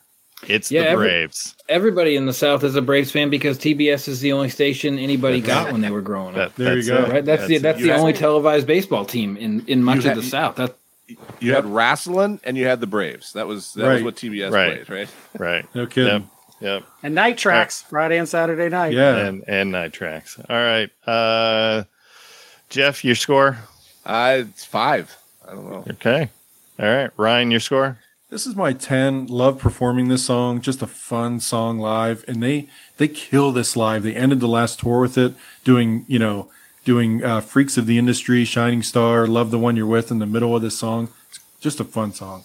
All right. Casey, your score. Uh, I gave it a seven. It's kind of a middle of the pack song for me. Like I, I like the sense of humor in the song. Um, I think it's a good, again, so like sequencing brilliance to to have this kind of levity come right after Let Her Cry. It's just such Yeah. a it's, it's such a smartly sequenced record. Wayne, your score? 11. I I live this song. I still live this song. Uh, I, it's like I say, it's funny. It's it's smart. There's a reason that ev- it was played. We, nobody plays songs every 10 minutes when they suck. Yeah.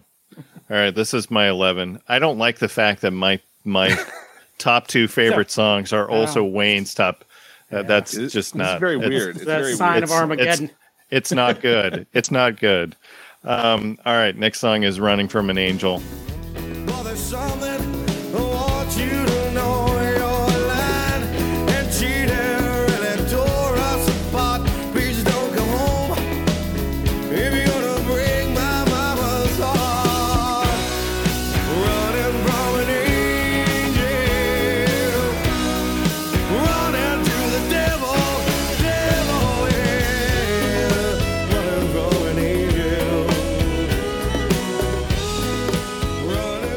I, love songs that talk about boys liking the bad girls and the girls liking the bad boys. And th- this is really what this song is all about, right?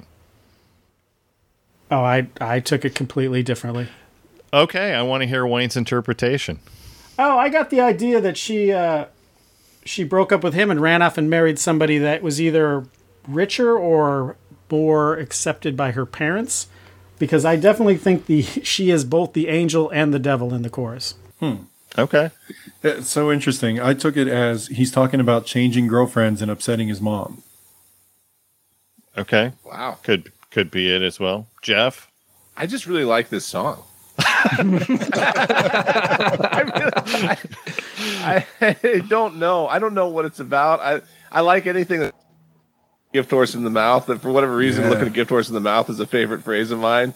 Uh, it I don't know. I, I'm digging the interpretations, but you know, I enjoy this song a lot. It's one of the the uh, one of the songs that I can just kind of groove to a little bit more and and and uh, enjoy it. That's it.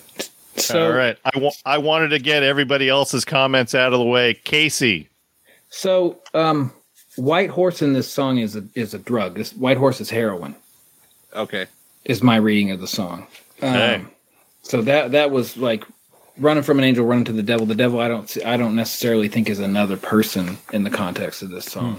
Um, uh, that said, I love I love it. I think this is my favorite song on the record. Um, I think the writing is really sharp, especially you know if it is in fact if my reading of the song is correct, it's really sharp writing. If if I'm wrong, then it, maybe it's not as good a song as I think it is. Um, but but you know like the the counter melodies that run through this are great. Um, you know I think that lyrically this is probably the first song on the record where the emphasis is more on Darius's writing than the way he delivers the song vocally. Um, which rightfully so. I think this is probably one of the strongest songs on the record. So it's my I gave it a twelve. It's my favorite. Love it. All right. Uh, other scores. Ryan, what do you got? Yeah, this is my six, and it's pain. It's painful to me a little bit. Like I feel like this should definitely be higher. Uh, Lili Haydn's violin is fantastic on this. Um, yeah. Totally different pace. They play this with bongos live. Like like Jim Soni will come out with a bongo setup like out in the middle of the stage and play like the bongos out with you know Darius and the guys, and it's like this little sort of acoustic jam that you know what I mean? And it just has such a cool vibe to it for sure. Yeah. Wayne, what do you got? First of all, I'm looking over these lyrics. Casey's absolutely right. I'm kicking myself. I usually catch heroin references every single time. this isn't even somebody he likes. This is like his brother or his sister. This is someone close to him, uh, like like a relative. That's why it would break his mother's heart because it's his brother or his sister. Because really, there's no there's no gender in this. It's all you lying. You you're, you're lying and cheating. Yeah. Uh, Casey is 100% right. I am I'm- disgusted I'm- by my score. I'm and I can't surprised. believe I missed a heroin reference. I'm surprised considering that the other album that I you and always I are go listening dark, to. and then I didn't this time. Yeah, we're listening to Exile right now, where you know a third of the songs are about heroin. So, yeah. All right. Um, did I give What's my your- score? what- what's your this is my eight. This this is my eight. What what Wayne score it? It was a five. I don't want to a- discuss it. I I, I give Wayne didn't want to give a Wayne, score. Wayne, I'm totally Yeah, with yeah, you. I could- Uh, Wayne, I want to change mine to a 10 on it. Like this, yeah, totally agree. yeah I, I right. give it a nine. It's it's up there. It's uh it, it's a lot of fun and it uh it, it, if it's about heroin, man, it's a fun heroin song. You know what I'm saying? for, a, for a heroin song, good lord, you can really dance to it. Yeah, and you uh, can't hardly get mad with maracas and a fiddle. It's hard right. to be upset. Yeah, how can you? You've got a fiddle and bongos, and boy, what a good time heroin sounds like. Look, But that's the whole Well, thing that goes back to the whole thing is they're Trojan Yeah. horsing all this stuff into Right. right, Yes. like they're they're Well, yeah, you're right. yeah. And, and I'll tell you what else. This song, you know, was not a top 10 song like on the radio, but live in concert, when they start hitting into this song, it's Yeah. the number one. The fans go crazy when Yep. this song comes on. Yeah. So going back to the whole heroin thing, so Dead Flowers by the Rolling Stones is one of the like it seems like it's a real fun song. Oh yeah. Yeah, that's not fun. um so you so you can write the second verse. yeah. So you can you can write some some some great songs. Um but yeah. All right. We beat this dead horse. Uh or gift gift Beat this horse. gift horse. We've we've beaten this gift The horse. heroin Right in horse. the mouth. All right, so I'm going home is next. Very last day. Cried myself to sleep that night, and I listened as I heard the angels sing sha la la, sha la la la, sha la la la. I'm going home.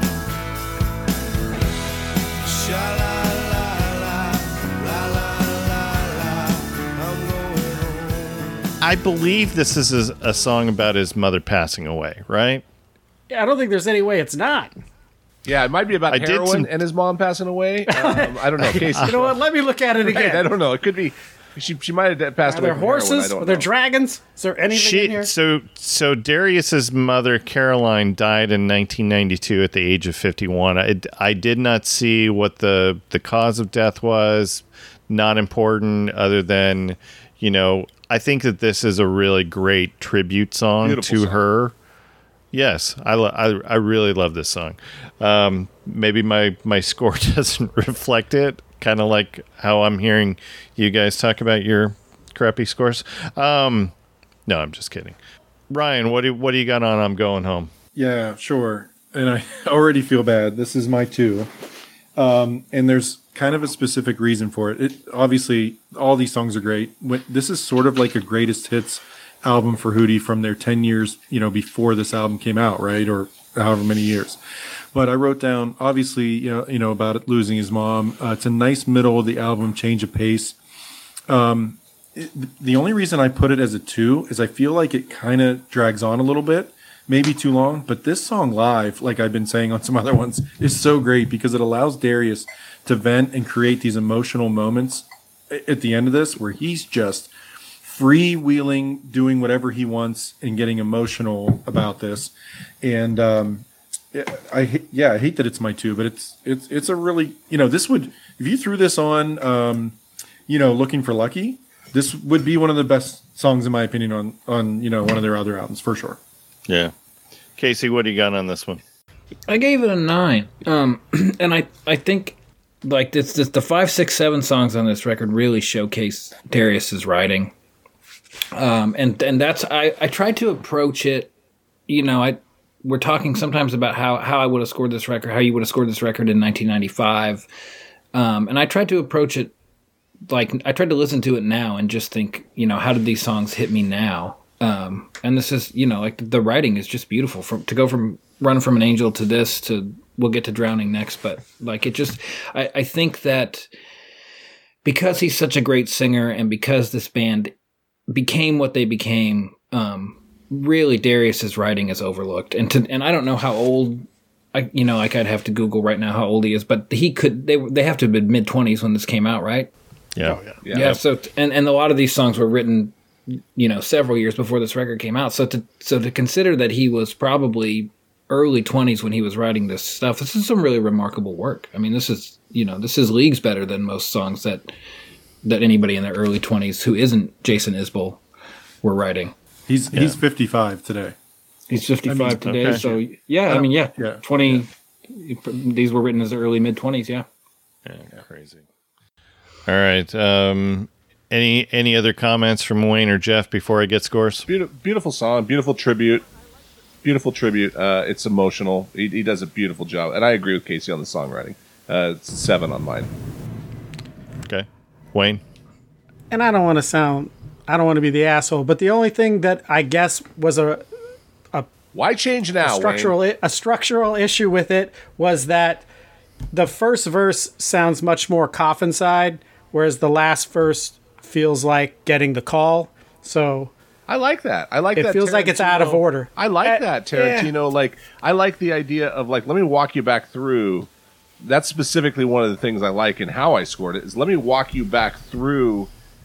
I'll start with the end and then let me get you back to what I went through to get there. And I Yeah. I dig that personally. So I think you're just I'm completely linear, wrong. so uh, I guess that that's why it rubbed me wrong. And then the, I guess the I don't know if it's a second verse or it's some sort of a pre-chorus or, but where he's it goes from, I don't know if he's talking to his mom and his mom's talking to God and he's ta- and God's talking to him, but it gets it gets a little.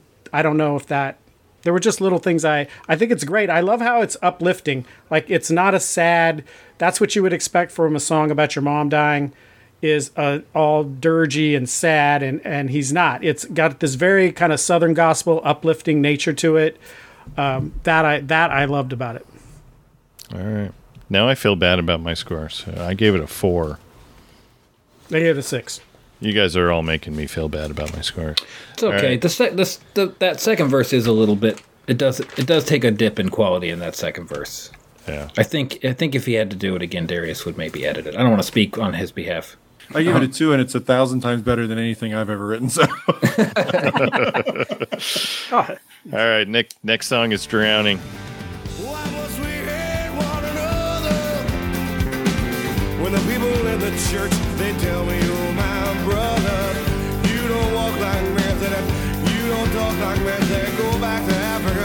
just don't understand.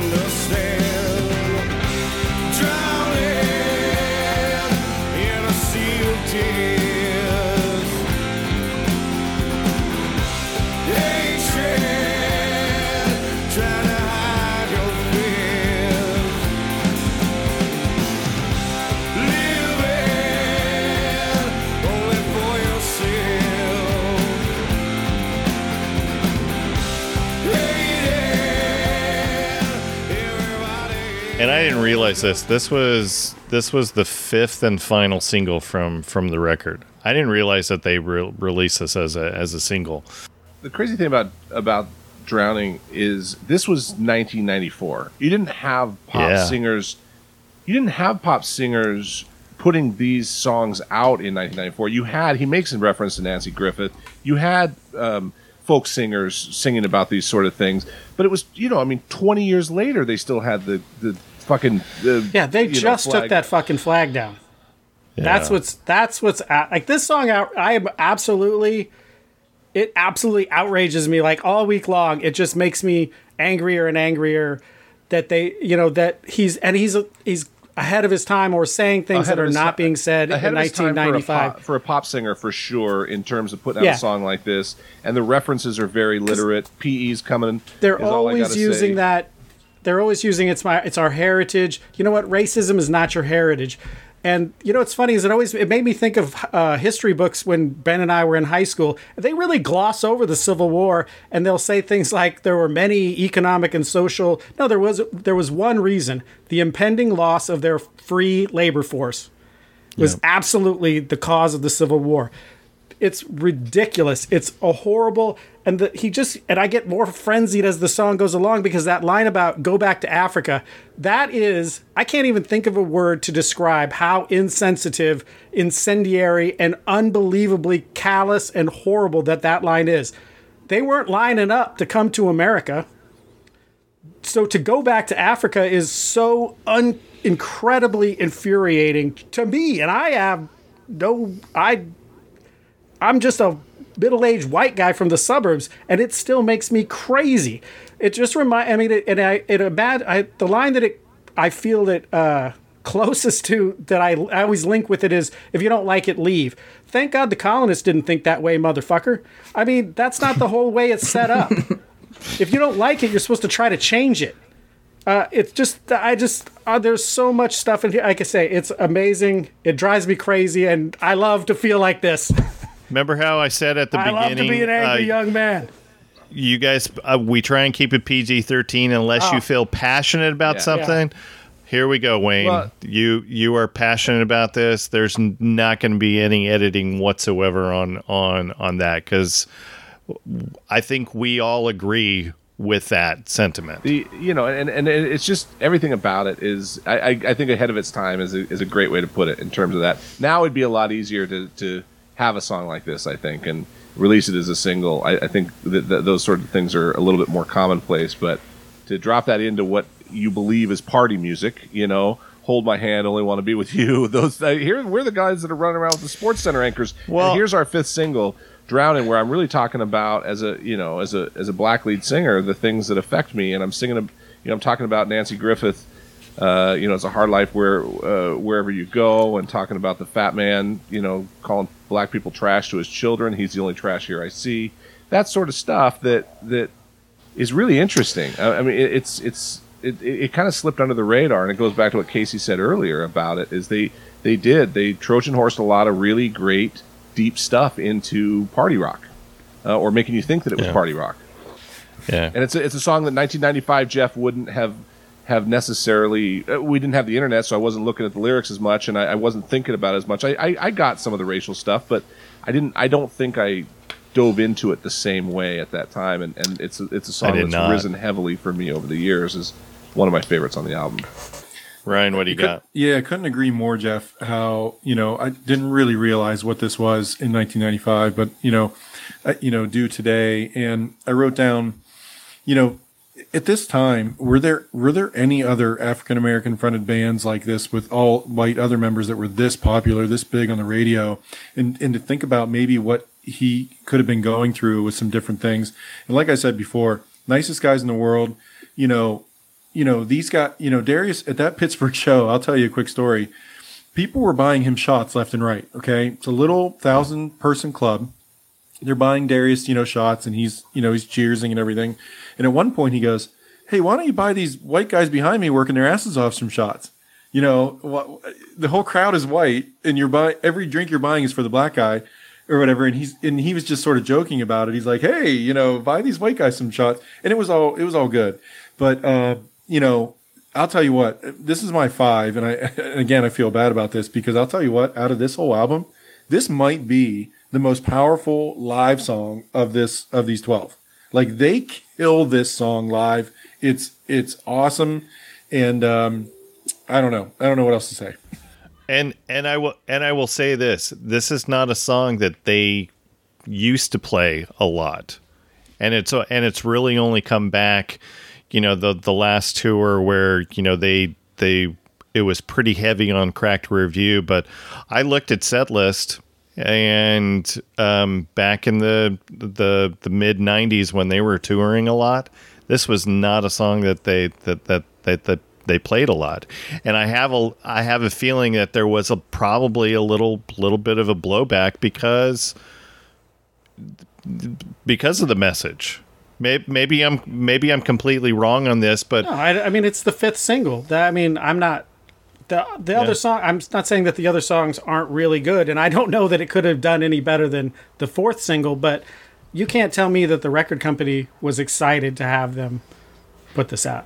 as a single. Yeah. I, I compare them a little bit too. At the time, you know, if you think about like Living Colour, when I listened to Living Colour, I knew what they were singing about a little bit more. They were a little bit louder about it. They were a little more aggressive about it, and and I think that they weren't high. And so people don't get Inception the same way. They could look at them and go, "I don't think this is for me." Whereas Hootie was able to, and I'm sure that the A and R guys had issues with that too. Of like, if we put this out and give away their cover, uh, you know that that might be an issue too. Uh, when they start singing about the, you know, the flag on the state house wall, you might lose some of those some of those uh, those fans as well, and so there's a little well, bit more of a risk. I mean, it. Public Enemy that's referenced in the in the song NWA. Like they they don't. That, the one thing I love about both those bands is they don't.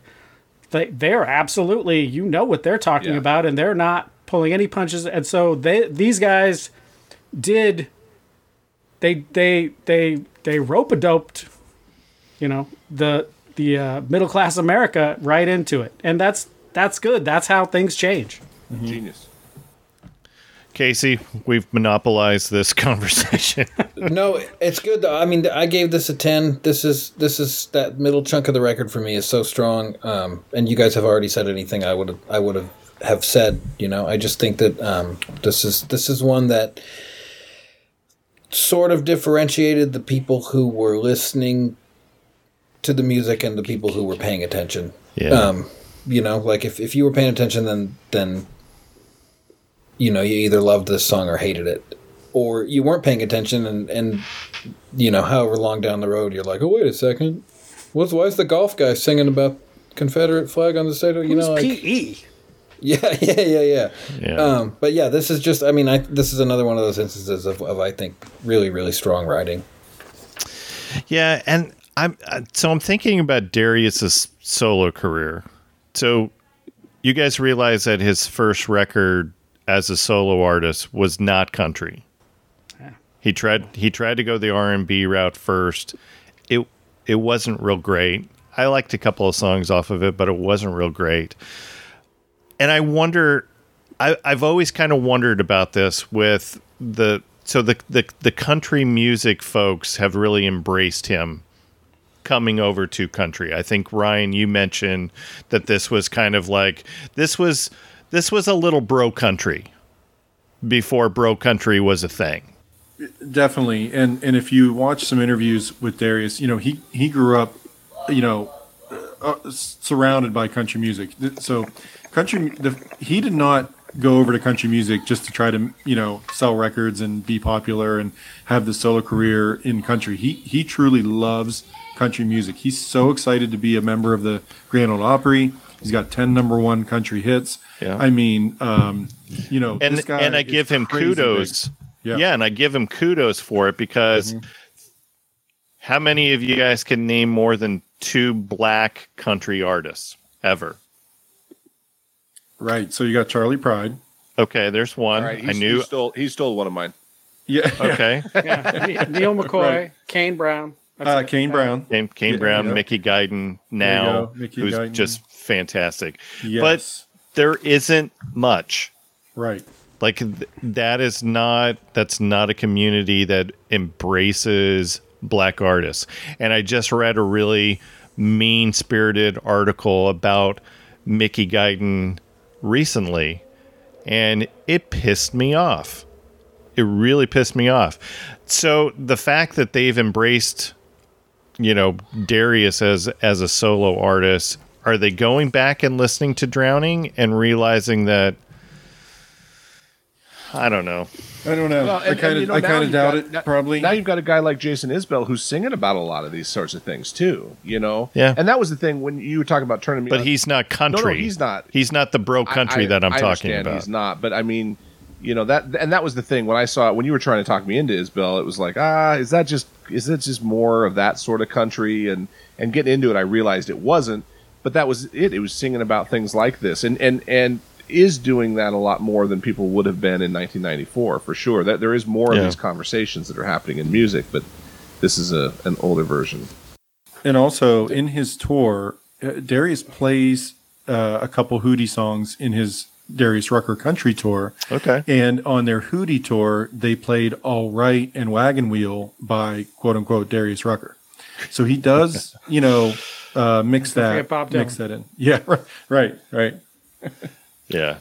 I mean, there are. I think the thing that you you guys kind of hit on, but but missed by just a little bit. There are a lot. You know, like Linda Martell, um, Rhiannon Giddens. I guess you could you could consider country.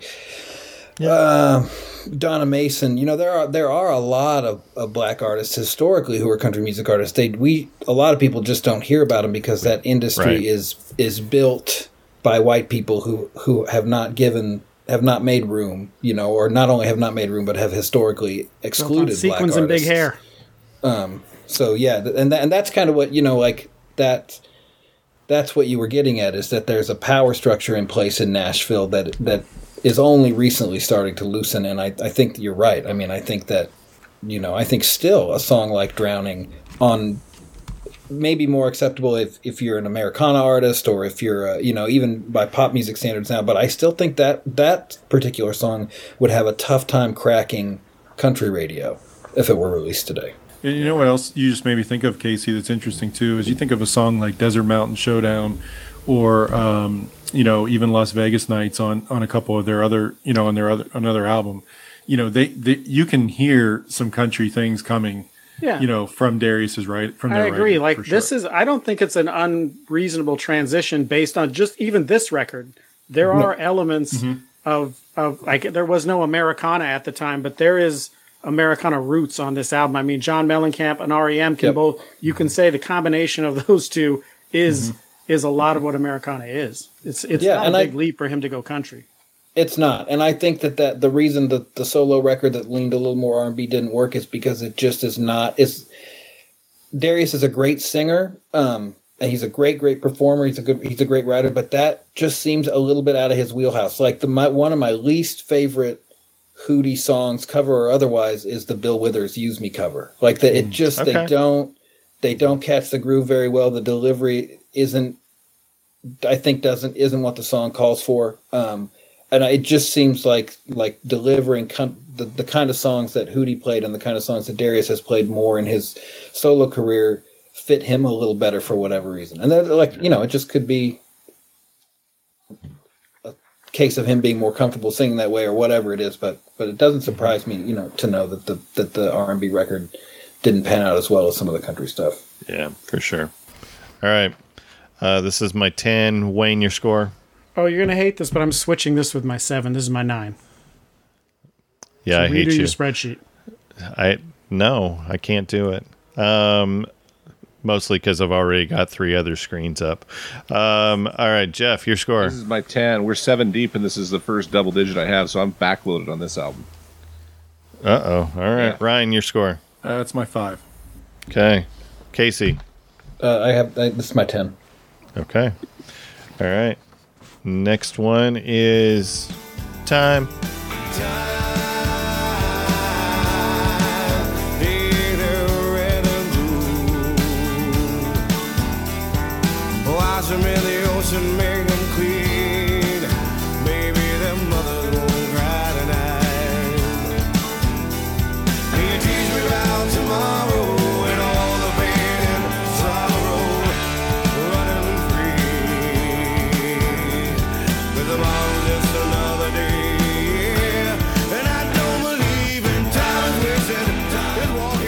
All right, fourth single off the record. Um, peaked at number 14 on the Hot 100, but this was all over adult contemporary.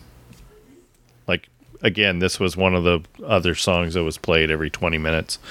Um, Jeff, what do you got on time? This is one of the songs that's played every 20 minutes that never burned out for me, uh, the same way that some of the other maybe poppier feeling ones did a little bit. I didn't get the same fatigue. And I think, again, he has inception some really great themes in the middle of this one. Um, you know, he's talking about children killing in the street, dying for the color of a rag, uh, which, of course, you know, was very big, er, you know, Very in the early 90s. 90s. Uh, time, take their red and blue, wash them in the ocean, make them clean. Maybe their mothers won't cry tonight. And it's it, it's just this is a great great song to me. This is uh, you know really it, and it's got a, a great energy and it's got a great upbeat vibe, but it's bringing in a lot of themes and and, and, and even just the idea of time, the, the idea of, of time as a concept and, and as an old man now, um, significantly younger than you, but still old. Uh, I I have uh, I have Not a greater significant. Not significant. I have a greater You, appreciation. you only think it's it's significant. not Barely. It's not significant at all. Um, substantially, that's what the right word is. Substantially younger. Um, yeah, that the whole idea, the the longing, the mournfulness about time in general in the song just hits me really, really hard at this point in life. So I- it's a fantastic song, I think. Wayne, I want to do say you got this. So I, I I do think that a um, time as a as a as a song subject has maybe been done a bit. I that wasn't the I, the one thing I love about it though is like the gang reference that you mentioned.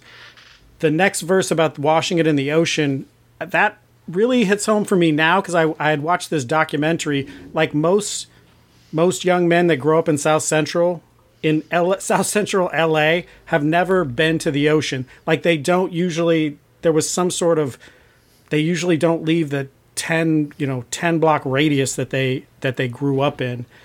Um, so that ocean line really coupled with that gang line is once again ahead of his time. Like it's it's extremely profound. But the rest of the song, it's not that I disliked it, it's that I feel like songs about time I feel like everybody in the 90s had a song about time and how it was fleeting and changing.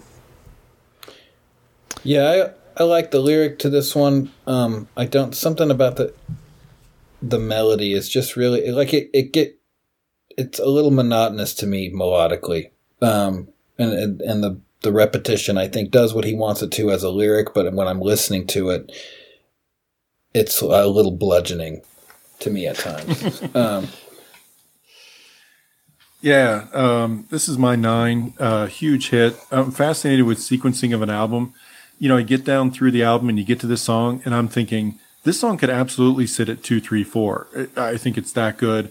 Great guitar lick. It's a very simple C chord up and down with with Darius opening and Mark and Soni filling in. And you know, the last thing you know, I wrote how it builds really good, like a lot of their songs on this.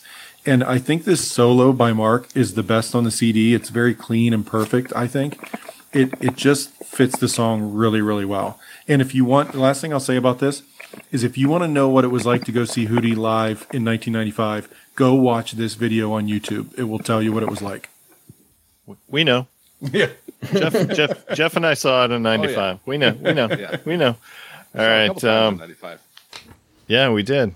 Yeah. All right. Um, scores. Jeff, what do you got? This is my 11, second favorite on the album. Okay. Wayne, Seven. jerk, making me change my scores here. All right, Ryan. I never do that. This is my nine. All right, Casey. a five. All right. And since Wayne is changing his scores, I'm dropping mine from a nine down to a seven. You guys are rebels. Because I'm I'm right there with you. That when Casey, when you brought that up, I'm like, that whole refrain of time, time. Yeah, that I can't give it a nine f- just for that. I'm being nitpicky now. All right. Uh, Look away is next.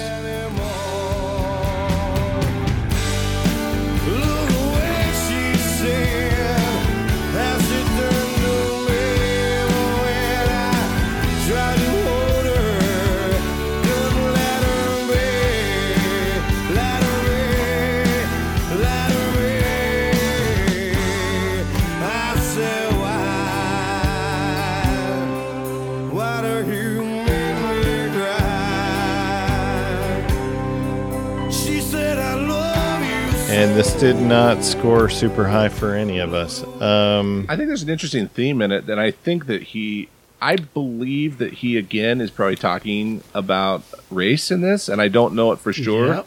but my suspicion is that that's why the girl has to break up with him or not Yeah. be around him. Is her dad's home, and and that's not okay. That's that's my suspicion. He doesn't beat us over the head with it, but I'm guessing he experienced that a time or two growing up, dating somebody, and and maybe couldn't uh, continue because of the color of his skin. yeah. Is he doing a callback when he when he's talking about couldn't let her be? Is he is he going back to let her cry? I think so. Are they interconnected at all? I think so. I've always although- I've I've always wondered that. Yeah, I I think so. Um, and I think that that you know one song referencing another is cool and and sort of like pulling a thread through the record is cool, but to me, there's nothing that happens in this song that doesn't happen much better elsewhere on the record. Yeah, I agree with that too. Um, Yeah. But I do like the idea of him maybe subtly talking about that that idea that he maybe wasn't allowed to date somebody or they weren't allowed to date him, uh, you know, because of skin color and and I think rather than beating us over the head with it, that's kind of interesting. But it just doesn't quite go anywhere big enough for me. Yeah. All right. Yeah, it's really like I mean, uh, not to like nitpick Darius's writing. It, just is like there's a lot of specificity that's lacking that could have made this a really interesting song, a really interesting character study, and it's not. It, it just seems almost like you know, on the one hand, maybe a thread to kind of tie the record together, but on the other hand, it just seems like a lot of cast off, like lines that didn't make the cut for other songs. It, yeah, Casey, it's so funny you said that because I was just reading a note that said the lyrics are simple enough that others can relate, but not too specific. And and that can be a good thing to be vague to allow other people to create their own emotion from the song. But yeah, uh, yeah, I gave this a pretty low score, but I sort of was changing my mind as I went back and listened more. Um, another power vocal here, and Lili Haydn's violin is, is really good on this too. Again, uh, Yeah. she plays on two songs, and this is the the second one. Um, yeah, great power vocal, just not one of my favorites. Uh, I think I gave this a, t- a three. This is my Yep. three. Yeah, this is my three as well. Wayne. Yeah, this is my four, and I I I agree with exactly what Casey said. I think there's it's too it's too vague. There's it's too vanilla. Like there there's and it ends at two. It's like two thirty eight. So it feels like there's more to be said. Like he this is it's fairly repetitive. Like he he I I say I know there's more. The guy who wrote uh, "Drowning" is is holding back. Yeah. All right. Casey, your score. Yeah, I gave this was my two. Um, Okay. I think that, the, and this is like this is just an aside, but like I, I think that if you whittle this record down to ten songs, it's almost perfect. Like Uh, if you, if you take a absolutely couple of songs off of this record, it's almost perfect. Yeah. and this, this this is one of the songs that's like you can cut that. There's no reason for this to be on here. Yeah. All right. Next song, Not Even the Trees. Lying down in Charleston under the Carolina sky.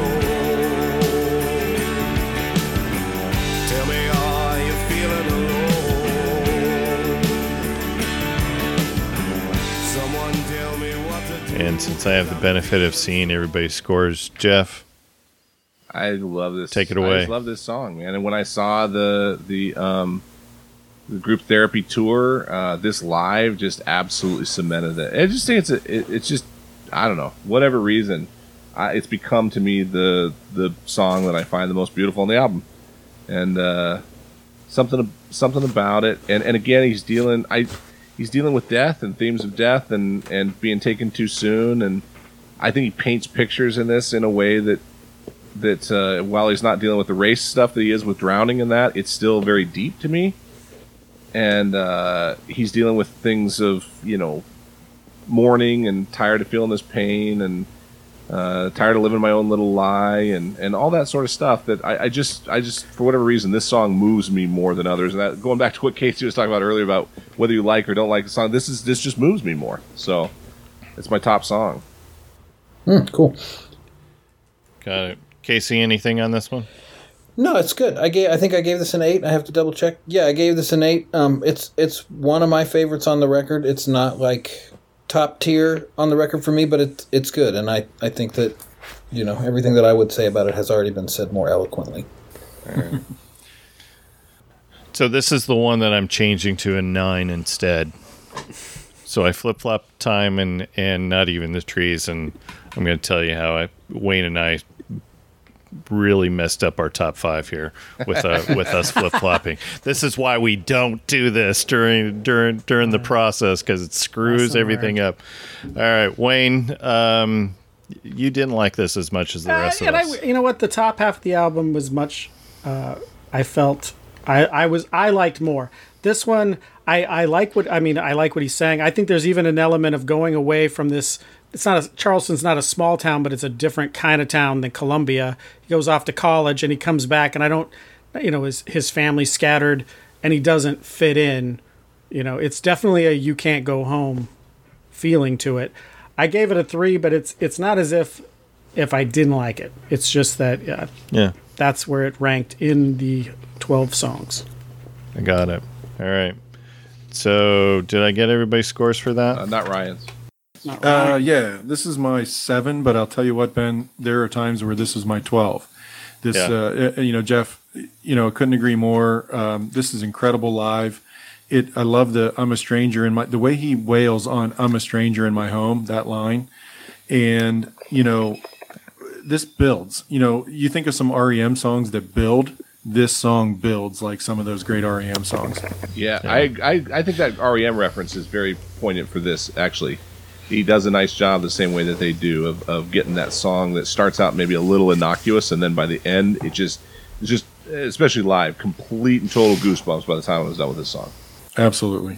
Yeah, and I hate you guys because the last time I saw them, they did not play this live. Oh, So, this just and kills. and my friends were like, "Was there any song that you didn't hear?" I'm like, "Yeah, yeah, I didn't hear It- not if even you- the trees." If you ask me, yeah, which one is the best live of these 12, it, it's this one. Yeah. I- You could have, I could have easily taken their cover of "Losing My Religion" for and replace it with this one. but- Yeah. I still got Yeah. that and this, so you know, I mean, if we're Well, I hate you. all right. Uh, all right. Next song is "Goodbye." Cause my house ain't no home, no. I just wanna touch you, girl. I wanna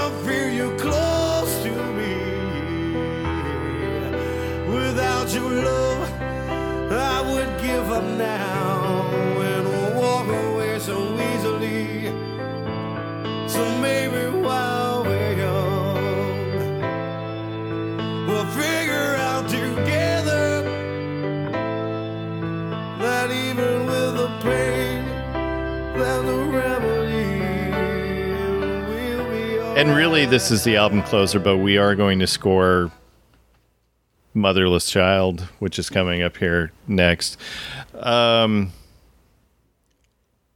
I, I knocked this down. I gave this my two. And not that I don't like this song, but like, I don't always love album closers that are super mellow, dramatic. Like sometimes I just want riddled with cliches? And and riddled with cliches. Yeah, and, and in a lot of ways Yeah. doesn't feel like a Hootie song to me. That's one of my issues with it. It doesn't. It's a great Darius Darius vocal song, and the piano and the and the the organ are are both there, you know. And it, it's not musically, it's it's not that it's a bad song, but I don't think it feels much like a, a Hootie song on this at this point. Yeah, I, I, I gave it a four. I think the arrangement is good, um, but it just is. It's a lot. It's it's another one of those where it's like, man, if you, if you were going to cut two songs from the record, this would be one of them. yeah. Um, and I, I think yeah, it, it it just is not his strongest writing. Um, and it's a bummer because it is, for all intents and purposes, the record closer, and that for me, like the record closer, is a great opportunity. I think for you know, I've always loved when a band kind of gives you a hint of what the next record is going to be with the song that closes the record. Um, and I, I, I think that like that's you know that's that's the period on you know this is your debut record. You know that this is the way that this is the last thing people are going to hear on your debut record. I think that there it, it just doesn't close the record very strongly. It's kind of an afterthought. Yeah, yeah I mean, Casey, uh, it's also my four. I, I wrote down, you know, breakup song. They've ended a lot of a lot of shows with this. Uh, tons of vocal power on this song, and I wrote down, you know, the piano's nice, and I wrote down the song "Nightswimming" by REM is what this reminds me of because it kind of just flows along like "Nightswimming," which is which I love that song. Like uh, "Nightswimming" is a better song than "Goodbye," first of all, but but like um, Leaps and bounds. Y- Yeah, you know what I mean. Yeah, but but it, not even it- close. But if it just came, that song came to my mind. You know, going back and listening to this a few times, and um, Sorry. But sorry. anyway, uh, the end. Go. Yeah, go ahead. No, I was just, I was just, I'm, I'm apologizing to Wayne because he's, I, I was being the aggressor for, for the, No, for a like I, say, change. I, it has a. I think it even in the beginning it has a little bit of a Stand by Me vibe. I just thought it was. It's riddled with cliches. I mean, the, it opens up with a reference to Annie's uh, to Annie, and then there's what is it? House ain't no home. Nothing lasts forever. Like, don't take any wooden nickels. This whole thing is just full of. cle- It's it's not. It, I I would normally at first I thought well I would normally give a, a song that ends a record with the title goodbye. I think I I like that. It's super cheesy, but for whatever reasons I like things in order, and so technically Linear. I did give You're it an extra- linear. I- yeah, I'm absolutely linear, and I I did technically give it an extra point. I gave it a two, which if if the last song didn't exist, I would have gave it a one. Yeah, Yeah. yeah. So I, technically, it did get extra points. So, so going back to the sequencing. So one of the things, Casey, that I love about Nowhere Nights is that you you finish strong on that album. So, you know, Real Gone is the last song. Before that is like Teenage Gravity, and then I was a photograph. I believe is the the one right before Gravity, right? Mm-hmm. That's how you freaking end a record. Like you made me want No, this is what made this is what made me a fan is that you made me want more. After I was done listening to those three songs, I'm like I cannot wait for his next record. When Well- is when is that coming out?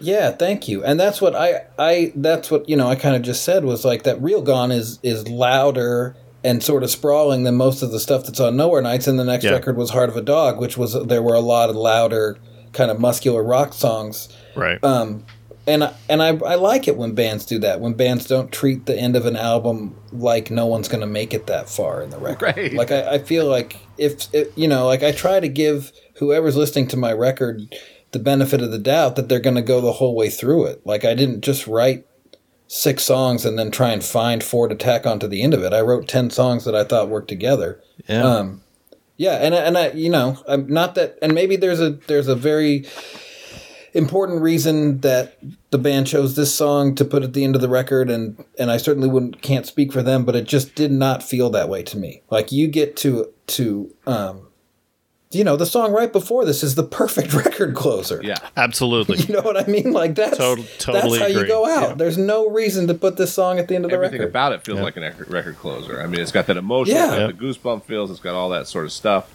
A great record closer. And they they opened their encore with this when I saw them, and it was the same feeling of like, this isn't quite the energy to me of coming back. Why do you keep why do you keep bringing that up? Yeah. That you saw the song. yeah, but That's not cool, Jeff. That's not so cool. yeah, I, I yeah, I gave it a two as well. I'm I'm a two on this one. Yeah. All right. Did I get everybody's scores on this? I think so. You, me, and Wayne All right. two, and Ryan and Casey gave it a four. Four. you. Yeah. All right. Last but not least is the and this is look, this isn't even a hidden track. All right. This is this so so motherless child. No. When I put my CD in, there is twelve tracks. Is the twelfth one titled? It's just not titled. Yes. there, is it? It's just not titled. It is not on the the the back. Is of it titled Hidden Track? No. So it's even though it doesn't doesn't say on the back of the CD, so it ends with 11, but there is there is a 12th You're track that, because- goes to You're Motherless saying Child. that because it wasn't like buried deep in track eleven after some. Yeah, Right. like blank space Right, after eleven, and then Which I'll be honest, I, pref- yeah, I this prefer it isn't this, this, way. First of isn't all, Nirvana. 19 this isn't yeah, Nirvana. 1995 Nevermind.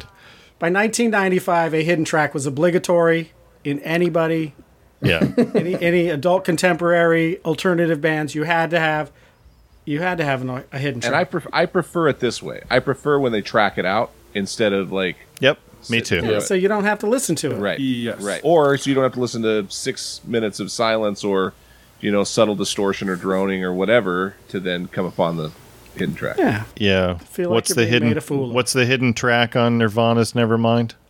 Oh, I don't even. know. I can't even recall the name. It's I've listened. Yeah. I, I've only listened to it twice out of the thousand times I've listened to that CD. It's uh, it's called Endless Nameless. Is the new That's it. And it's not good. It's not good. No, it's not good. it's a track that should have stayed hidden. yeah, That's right. But it's the same as Green Day. They let they let the drummer sing. Yeah, Right. all right. Also Very not cool. good. Yeah, Also So real not- quick, what's the best hidden track of all time? Oh, Ooh. from I the don't all time or the '90s because I got to give Alanis Morissette. Uh, Oh, was that hers is? I'm drawing a my, blank on your the name, house, but your house. Yeah, Well- yeah, your well, house. Ben, you- end you- of That's Jagged fantastic. Little Pill. You thought that uh, the end of uh, Yankee Ho- Hotel Foxtrot was a hidden track, so that was a pretty great one, considering you didn't think it was actually on the album, right? Reservations. That's a pretty great. W- Yeah. But that's only because you didn't know it was. Reservations was the hidden track. Uh, only because you I didn't uh, have enough space You didn't I burned the include. CD, so I just cut off. Yeah, the you last didn't have song. enough space. Yeah. so, anyways, you can go listen to the Dale Murphy episode Yeah. for that whole th- that whole issue. All right. Um. So collectively, this is a one, right? Yeah. Yeah, Yeah. and his his voice on it is really kind of beautiful. Absolutely, Uh, it highlights his voice. Yeah, for sure. It just deep, doesn't really soulful. It's he- a cappella, so it really highlights that. But we already we already gleaned that from the first Yeah. eleven tracks. Yeah, I agree. He's got a, a- an amazing voice. It's unique. It's it's deep, but it's not too deep. It's it's amazing, and so this was unnecessary. yeah. I mean, I wrote down. You know, how many lead singers from this time frame would be able to pull off an a cappella thing at the end of their album? I don't think it's that many. I mean, there's a lot of great singers in the 90s, but um, I just wrote. I'd rather have. I'd rather have I, I go blind, almost home, fine line, whatever here, but not here. I'd actually have. I'd rather have not even the trees be last, and throw in I go blind, you know, somewhere else. Yeah. Yeah, I, I mean, I guess if I think of it as kind of a reference to the to Richie Havens' Freedom, um, it's it's cool. It's a cool. Oh yeah. It's a cool little like Easter egg or something. Um, but as a as a, it's not. It's kind of a throwaway track. Um, Yeah. You know, yeah, I think it's a one. To, to answer the greatest hidden track question, the answer to me is a track that was not supposed to be a hidden track, but was not, uh, didn't appear printed on the early pressings You of gonna the say Lemon- train in vain? I'm going to say Train in Vain. Yep. yeah. Okay. That it doesn't get much better than that. All right. Yeah. It does not. That's that's we yeah. Yeah. Go listen to the London Calling episode and you can you can you can hear all about why that track is so important to me. All right. Um did we cover everything? Did we miss anything? We did it, man. Got it all. I think we got Five it. of us, we better. Yeah, for sure. Yeah. All right. So here was here was the original top 5 before Wayne and I screwed around with our with our scores. All right. With fast and Num- loose.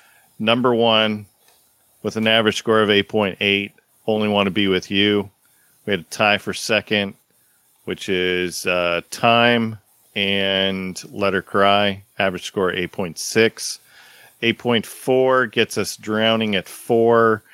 And uh, running from an angel average score of eight. That's our top five. Now after we messed around with our scores only Want to Be With You is still top, but now it's tied with Drowning. And That's better. with third is Let Her Cry. Fourth is Running from an Angel. And we now have a three way tie for fifth, which is Hannah Jane, Hold My Hand, and Not Even the Trees. I feel like we. That's that's Ryan. Uh, that's Casey's record right there. Yeah. There we go. That's, There it that's is. it. Yeah, There that's it. go. So, anyways, I look, I love I love this record and I don't care who knows it. Mm-hmm. I I can I can enjoy so many different Look, all you have to do is look at my Twitter feed and see all the various different kinds of of genres that I listen to. I'm all over the place. Today today alone, let's see, I listened to Morrissey, Jimi Hendrix. Um, I listen to this Hootie. Um, I listen to Sam Phillips. Not all of not all of it is on Twitter. I don't post everything that I'm listening to. I would say give it three to five years, and and you will be at the vanguard of a movement championing this record. I, I truly, truly think that the way that people are starting to come back around to Counting Crows with this newest release and seeing it chart on the Americana charts, there's going to be like Rucker is going to be revered as a songwriter and singer the way he should be. It won't be long from now. Yeah, I hope. I hope so. people Truly give it believe another that. I hope chance. so. I, I do. I, I, it's always irritated me a, a little bit how many haters there are of this, and how how much I, I've had to crow about it, and and take the the slings and arrows, and uh, I'm pretty unapologetic in my enjoyment of it. And seeing them live really has helped that as well. They they're just a they're they're a solid Didn't they band. play Not Even the Trees at that show? They did. They played that one. So, Yep. Wow. Uh, they They don't play E that every- two, Yep. E two, Brute. and They, they, uh, they Oh, man. they, they, They also played it in Pittsburgh. Um, losing my Yep. religion at that show, so I got that cover as well, and I didn't have to give it up. I didn't have to give up not even the trees. So Yeah. thanks, All Wayne, right. for reminding me. It was a good time. It was a good Just time. trying to help. All right, Casey, where can people find you? People can find me at CaseyAndersonMusic.com. That's K A S E Y A N D E R S O N Music.com. And on Twitter and Instagram at Least deaf, like the opposite of most deaf. That's L E A S D E F. Love it. Ah, that's- I love that's it. fantastic. Ryan, where can people find you? Oh, sure. I'm semi-retired from music at this time, but uh, I do have an album on Spotify called "Driving Home" with uh, uh, maybe one good song out of the twelve on there. But I wrote the whole thing and had really fun time doing it, and uh, you know learned a lot from the process, and, and have a huge appreciation for, for what Casey does, and you know what, what these guys do. It's it's it's really hard. It's really impressive, and um, yeah, I, I will I will always try to play live music as and as long as I uh, am above the ground. But uh, yeah, uh, there's some stuff on YouTube, uh, Ryan Matthew, and uh, Driving Home on Spotify. Excellent. Jeff, At Jeff Makes Jokes on Twitter, Instagram, uh, and then uh, the podcast at WDIF Pod on Twitter and Instagram, and it's the Who Did It First podcast. Uh, some fun and uh, comedy as well as some learning. excellent. So, as a reminder, you can find all of our old episodes. Just go to recordsrevisitedpodcast.com for that. I'm at Podcast Records on Twitter, Facebook page. Just search for Records Revisited Podcast. Wayne is on the Instagram. Wayne, where are you there? At Records Revisited podcast. Okay, and and sometimes he might even um, announce what what episode is going on that week. Sometimes. All right. Wow. Sorry, I had to throw that shot. All right, uh, and then and then of course, go join our Patreon. You can get episodes a week early, and um, you know you can be like Ryan if you want to join us to talk about one of your favorite records at the guest revisitor level. You could join us on an episode to talk about whatever you want to talk. You want to talk Fairweather Johnson? We'll do that. Awesome. We'll we'll do that. Nowhere Nights. You want to talk with Nowhere Nights? We'll do that. You want to talk about So Nowhere just- Nights? I'll come back and talk about Nowhere Nights with you, Records Revisited fan. fantastic fantastic all right so go to patreon.com slash records revisited podcast for all all the details so thanks for listening please go support the arts make sure you go to a live show now that our our favorites are getting back out there make sure you buy a t-shirt of the band buy a record and go visit a record store and not just on record store day we are records revisited and we are Ah. out.